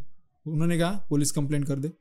उसके पापा उसकी माँ ने उसकी माँ तक उसे हॉस्टल में देखने नहीं देखने नहीं आई। और चार साल में उसका हॉस्टल कहाँ था और उसका क्लास कौन सा था ये भी उन्हें पता नहीं था। ये भी उन्होंने देखा ही नहीं था। फोर्टी किलोमीटर का डिस्टेंस है हॉस्टल और घर में कॉलेज और उसके घर में। कोई नहीं आया कोई रिश्तेदार नहीं कोई कोई नहीं आता था उससे मिलने कोई भी नहीं। उसकी माँ भी नहीं। घर का खाना भी कोई बनाता है ना तो मैं लड़ मैं लड़का हुई इसकी फिर भी मेरे पापा आठ घंटे ट्रैवल करके वहाँ आते थे मुझे मिलने के लिए आठ घंटे। और उसकी माँ बेटी होकर ऐसा कौन करता है? तो मेरे पापा ने मुझसे कहा था, मैं हॉस्टल से आया, पापा को मैंने ऐसा ऐसा बताया, पापा ने कहा, तू आ जा, ठीक है? तू दो तेरे दो भाई, तुम तीनों जाओ, देखो कौन कौन है, मैं पुलिस स्टेशन कॉल करता हूँ. तो मैं उधर से आया, भाई, तीन भाई, दो भाइयों को लिया, उसका एक दोस्त था, चार जन हम कार में गए, घूमे फिरे, और शाम के वक्त ही वो उसे परेशान करते थे। तो अब बैठे थे उधर, मैंने उसका हाथ पकड़ा, लेके गया उधर, देखा उनकी आँखों में, कोई नहीं आया कोई नहीं आया। खड़ा रहा उधर पाँच दस मिनट कोई नहीं आया फिर उसे छोड़ा कर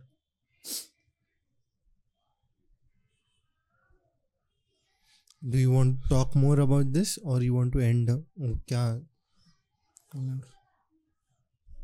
लाइक वेटिंग तो वो हुआ। फिर वो मुझे मेरी जमानत होने तक कॉल करते थे। बट बेल का कैसे हो गया? फिर लाइक तू बोला कि बेल मिली। कैसे मिली? कोई तैयार ही नहीं हो रहा था। और लड़की का लड़की का लड़की का केस था। सब बोल रहे थे यार हाँ। हम्म, कोई नहीं आता आता आगे। रिलेशन रिलेटिव्स भी कोई नहीं आते। रिश्तेदार हाँ। पीछे हट गए थे हाँ। कोई नहीं कोई नहीं आ रहा था कोई नहीं बेल के लिए तैयार कोई नहीं हो रहा था। और उसके पापा को यही लग रहा था कि यार अभी से बेल नहीं मिल रही। कोई तो होगा उनकी जान पहचान वाला पुलिस स्टेशन में जो उन्हें बात बता रहा था। हम्म, बेल नहीं हुई अभी तक। हम्म। तो वो भी मुझे कॉल करते थे। जैसे पुलिस स्टेशन स्टेशन से मुझे कॉल आता था ना। You are in custody no तो घर पे था मैं। अच्छा घर पे था। हाँ। पापा गया था एक दो बार पापा के साथ में। बाहर ही था कार में पापा अंदर जाके आते थे। तो उन्होंने उसने ये बात भी नहीं सोची कि मेरे पापा उसे बेटी मानते थे।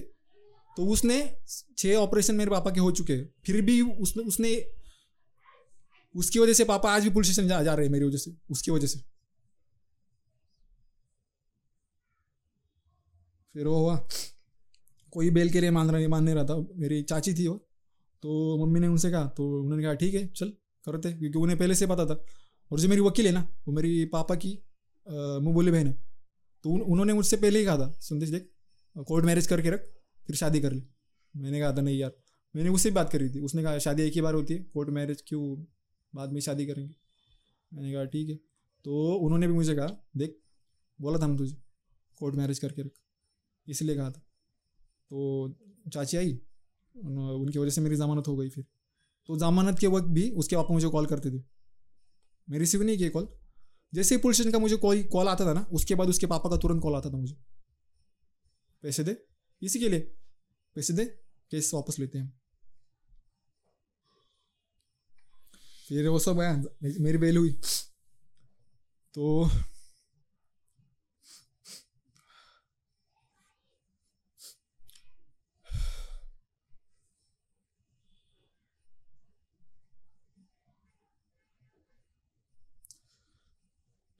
रो रहा हूँ एक मुद्दत से और इश्क हुआ था बहुत शिद्दत से। रो रहा हूँ एक मुद्दत से और इश्क हुआ था बहुत शिद्दत से। तजुर्बा है इसलिए कह रहा हूँ, साला मौत अच्छी है इस मोहब्बत से।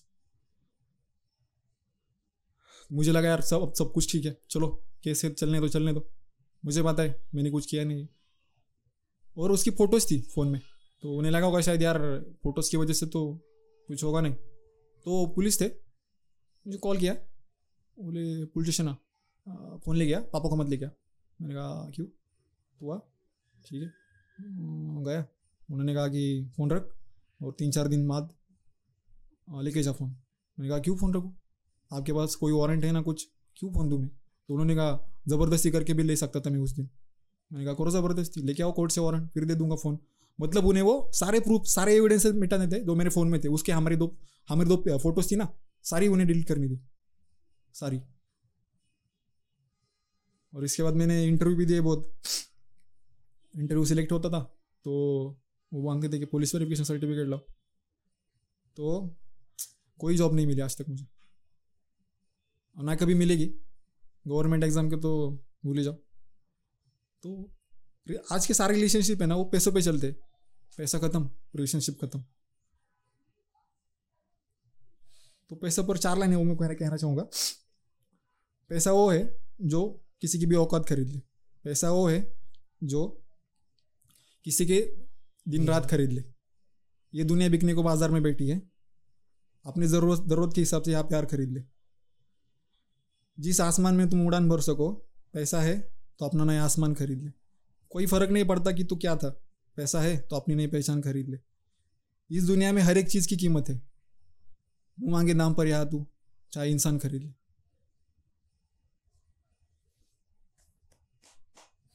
बट और उसके बाद वे और सफरिंग मतलब शायरी डिस्क्राइब नहीं कर सकती ये सब एंड लिटरली लेस उसके बाद क्या हो गया? मैं सोचने लगा यार मेरे ऊपर ही कंप्लेंट है।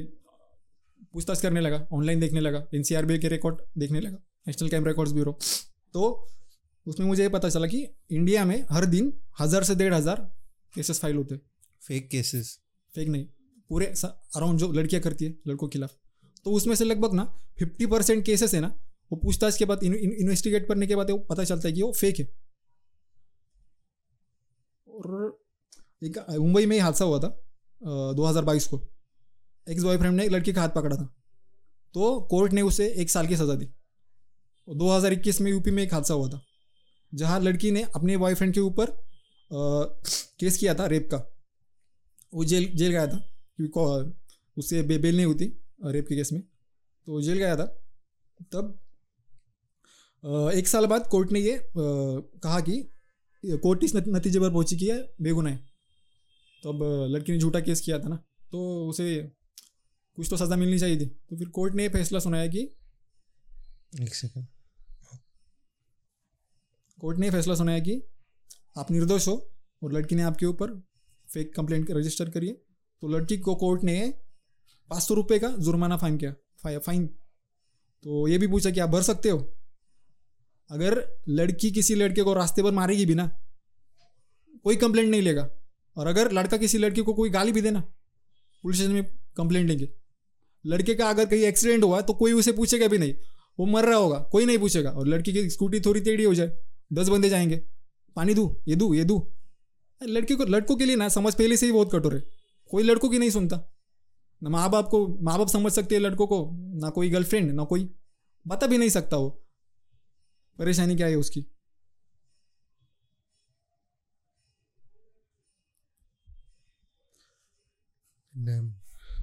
I have no words to express right now मतलब मैं जो रियलिटी है, तूने जिस तरीके से सामने रखी है मतलब बोल सकते कि प्योर और असलियत सर्व की है तूने। एंड ये किस्सा सुनने के बाद आई रियली होप कि ऑडियंस में ये मैसेज पहुँचे कि मत, ये सब मैं बात पढ़ो, पढ़ाई करो करियर पे फोकस करो। शादी वादी के चक्कर में जब पढ़ने का है, वो ऑटोमेटिक पढ़ोगे। ऐसा नहीं बोल रहा कि लव मैरिज मत करो। जब जैसे हो रहा है ना, वैसे होने दो। जस्ट एक औरत के चक्कर में अपना सम्मान मत खो जाओ। You need to say something about this एक शेयर कहना चाहूँगा। हाँ। सभी लड़कों के और लड़कियों की तरफ़ से। ऐसे नहीं कि लड़की ही धोखा देती है लड़के भी देते हैं। कैसा होता है पता है? अगर लड़का सच्चा प्यार कर रहा होगा ना तो लड़की धोखा देगी। और लड़की सच्चा प्यार कर रही कर रही होगी तो लड़का धोखा देगा। अगर दोनों ही सच्चा प्यार कर रहे होगे ना तो फैमिली वाले मानेंगे नहीं। अगर फैमिली वालों ने मान भी लिया तो सारी किस्मत धोखा दी वैसे ही चलता रहता है। और प्यार की आज, आज कुछ अहमियत नहीं रही। प्यार को लोग समझ समझते नहीं प्यार का मतलब है फ़िज़िकल फ़िज़िकल होते वक्त लोग ये नहीं ये, ये नहीं सोचते लड़कियों को ये नहीं पता चलता कि इसकी कास्ट क्या है?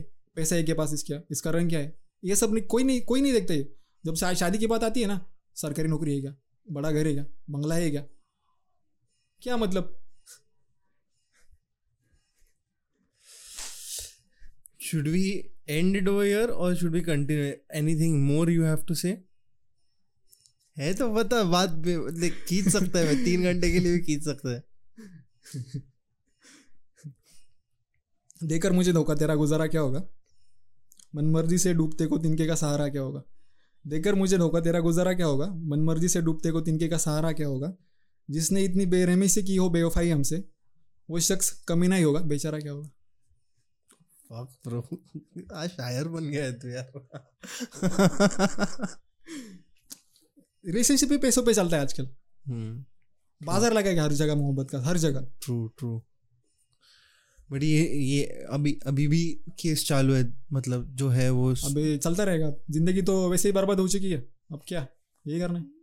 ठीक है आई होप कि आगे जाके ये जल्द से जल्द एंड हो जाए। उसको आई होप कि अगर ये पॉडकास्ट कोई देख रहा है तो प्लीज़ कांटेक्ट हिम अगर तुम लोग सपोर्ट कर सकते हो उसको कुछ डोनेशन दे सकते हो या फिर कुछ किसी भी टाइप की हेल्प कर सकते हो। डोनेशन तो नहीं चाहिए। डोनेशन ऐसे ना हम लोग ऐसे जो हम लोग टिप्स देते हैं ना हम्म, और जो मेरे को मिलते हैं हाँ। उसको डोनेशन नहीं बोलते हैं। मतलब ऐसा दान देना ऐसा नहीं बोल रहे। हाँ, बट हेल्प अगर हो रही है कि किसी की लाइफ अगर मेरी तरफ़ से और मेरी ऑडियंस की तरफ़ से सुधर रही है तो मेरा कर्म ही अच्छा हो रहा है। एंड स्वार्थी बोलो मेरे को बट अगर हेल्प करना पुण्य है तो मैं करूँगा। मेरे को कोई रोक नहीं सकता। आपकी आपकी रिलेशन था रिलेशनशिप था, था कोई फिर? था मेरा रिलेशनशिप ऐसा नहीं कि नहीं था। मेरे थे रिलेशनशिप्स बट मेरे को लाइफ ने एक बात सिखाया है कि खुद से प्यार करो। मैं मैं वही, मैं पागल है। ऑफ़ कैमरा देखा है। जो भी गेस्ट आते हैं उसको पता है। अगर लड़के लोग रह गए तो मैं खुल जाता है कि मैं मैं पागल आदमी है मैं। मैं खुद को आग लगा के मैं भाग सकता है, ऐसा है। क्योंकि इतना भरोसा है कि अगर मैंने खुद को आग लगाई है तो मैं सितारा बनूँगा। वही भाई अलग ही अलग ही चौड़ है मेरी। मतलब दिमाग में मैंने सेट कर लिया कि लाइफ दूसरों पे डिपेंड करनी ही नहीं है। अगर मैंने दूसरों पे डिपेंड कर दी तो वही मैं ख़त्म हो जाऊँगा। मेरी लाइफ नहीं रहेंगी। लाइफ मतलब लिविंग विथ योर सेल्फ रहो। जस्ट एग्ज़ाम्पल एक एक्सपीरियंस करना है। But I think so I I I think so कि अगर किसी को हेल्प करना है उदय उदय बोल रहा मैं सॉरी संदेश को बिकॉज़ वो भी सोनावने था ये भी सोनावने सो so, कर सकते हो तुम लोग डीएम कर सकते हो या फिर डोनेट कर सकते हो या फिर उसके नाम से सुपर थैंक्स बेच सकते हो। जितना भी पैसा आएगा इफ़ उसके नाम से आएगा नाम से दो दो प्लीज़ अगर मेरे तरफ़ से आ रहा है तो मैं मेरे तरफ़ रखूँगा उसके तरफ़ आ रहा है तो उसके तरफ़ मैं सेंड कर दूँगा। जितना भी पैसा आ रहा है तुम लोग बता दो। It will go to him कितने भी पैसे बचे वो डिस्कस करेंगे हम लोग। दिए जितने भी थोड़े भी, भी दिए। वापस रिटर्न किया है क्या कुछ? नहीं अभी तूने क्या। मैं मैं क्यों हार मानूँ यार? मैं क्यों दूँ? अच्छा नहीं देने का तेरे को। पैसे तो दूँगा मैं। पैसों के लिए ऐसी कंप्लेंट नहीं बट वो छोड़ वो वो छोड़ वो छोड़ किया अभी हो गया। मेरे को तेरी लाइफ सुधारनी है। मैं कैसे सुधार सकता हूँ? ऐसा पूछ रहा हूँ मैं। अगर मैं कुछ पैसे दे सकता हूँ तो कितने दे सकता हूँ मैं? ऐसा पूछ रहा की कोई ज़रूरत हूँ नहीं। जा रहे तू। ए तुम लोग डोनेट करो। आए नहीं नहीं। ये तुम लोग डोनेट करो। इसको पैसे देने के मेरे को। तुम लोग बोलो आई सी जितने भी, अगर मैं गो फंड में तो शुरू नहीं करेगा बिकॉज़ वो थोड़ा सीरियस हो जाएगा, वो लोग लेंगे नहीं। जितना भी तुम लोग डोनेट करोगे, अगर इसके नाम से करोगे तो इसको डायरेक्टली जाएँगे। प्लीज़ प्लीज़ प्लीज़ प्लीज़ अगर ट्राई करो because I don't want anyone to suffer any guy any girl any man any human to suffer like this अगर कोई हो रहा है तो I just want them to be happy so let's see and thank you thank you thank you बोल बोल। You want to you want to share some last words मैं उन लड़कों से कहना चाहूँगा, यार, मोहब्बत के पीछे मत भागो, पैसों के पीछे भागो। पैसे अगर आएँगे, यार, देखो, आप, आपका वो सुकेश के बारे में तो पता ही होगा। पैसे थे तो जैकलिन भी भागती हुई आई थी। पैसा कमाओ, लड़कियाँ खुद ब खुद आ जाएँगी। और बाज़ार लगा आजकल मोहब्बत का। कोई भी पैसों से कुछ भी चीज़ हम खरीद सकते हैं। तो एक है शेर, एक शायरी, एक पोइट्री है छोटी तो वो कहना चाहूँगा। एक बाज़ार लगा मोहब्बत का, सौदेबाजी जोरों से हुई। किसी को मिला खरीदार अच्छा अपनी यारी चोरों से हुई हमको हम ही से चुराया उसने अपना करीबी खास बताया उसने। हाथों से लकीरें मानो जैसे फिसल गई। वक्त बदला तो वो भी बदल गई अरे जिस दिन अलग हुए मर जाऊँगी कहा करती थी। मोहब्बत ही नहीं हमारा गुस्सा भी सहा करती थी। परछाई बनकर हमेशा साथ रहती थी वो। दूर जाने पर आँखों से बहती थी वो। कोई माने या ना माने शादी से आप ही शादी तो आप ही से होगी यार कितना झूठ कहती थी वो। यार बस। ग्रेट ग्रेट ये पॉडकास्ट एक बहुत टचिंग था इमोशनल था एंड जब बोलते हैं लोग कि लड़के बात नहीं करते बट जब इसने संदेश ने, जब संदेश ने एक्सप्रेस किया प्रॉपरली तब आई थिंक सो मोस्टली सब लड़के रोए रहेंगे, जिसने भी पॉडकास्ट देखा रहेगा वो सब रोए रहेंगे। And I want more guys to come out and talk on किससे? जितने भी पॉसिबल है। But thank you thank you thank you bro तो पुणे से यहाँ आया, तूने अपना पूरा कहानी बताया। एंड इट्स ग्रेट डैट तूने ओपन अप किया। बिकॉज़ तेरी वजह से कितने यंग लोग देख रहे रहेंगे जो आई थिंक सो ये नई नई बोलते बोलते हंड्रेड के टू हंड्रेड के आराम से गया रहेगा ये वीडियो और जितने भी लड़के लोग देख रहे रहेंगे, उनको एक लेसन सीखने को मिला है कि गलतियाँ करो तो सोच समझ के करो बट अपने माँ बाप का ख्याल रखो और फालतूगिरी मत करो। लाइफ में सब चीज़ें टाइम पे होती हैं। But thank you thank you thank you for coming if आगे जाके, अभी तो मैं, उसने तो पूरा स्टोरी बता दी है। सेकेंड पार्ट का चांस तो बहुत कम दिख रहा है मेरे को बट आगे जाके इफ़ डाउन द लाइन वापस एक पॉडकास्ट का मौका मिले, अगर वो मुझे मेल करे कि केस सॉल्व हो गया और ये हो गया, और और किससे उसके पास जम जाए तो उसको मैं श्योरली बुलाऊँगा। एंड उससे तो मिलते रहेंगे हमें, जितना भी टाइम मिलेगा मेरे को, जितना जैसे पॉसिबल रहेगा। अगर मैं कभी पुणे गया, कभी गया, और कुछ किया, दो साइड पे गया तो मुझे पता है कि मेरे को रिलैक्स करके ही जाना पड़ेगा बिकॉज़ इतना बड़ा फैमिली है मेरा ऑलरेडी वहाँ पे। And thank you thank you for coming भाई कसं कसं ग्रेटफुल आहे मी, मला माहिती आहे. अँड मी जे जे गोष्टी बोललो आहे त्याच्यावरती विचार कर. Sorry for talking in Marathi but जो जो मैं बात किया, उस पर सोच. तेरा प्रस्पेक्टिव चेंज करने का स्टार्ट कर. मेडिटेशन तो करना ही तेरे को, वो तो कंपलसरी बट जब तू खुद से प्यार करने लगेगा ना तो तेरे को समझेगा. प्रॉब्लम्स तो सबके लाइफ में रहते. किसी का मर्डर हो गया है किसी का सुसाइड हो गया किसी का रेप हो गया कुछ ना कुछ चालू रहता है किसी पे केस हो गया है कुछ ना कुछ चालू ही रहता है किसी पे ठीक है? बट तेरे को एक पर्सपेक्टिव बना के रखने का है कि कुछ भी हो जाए अपने को आगे बढ़ते रहने का ठीक है? And I think so we should end it over here ठीक है? Thank you for coming again and camera पे बाय बोलने का तो you can say bye bye but Bye bye. Take care. Shaba care. Take care. Whatever it is. And peace out.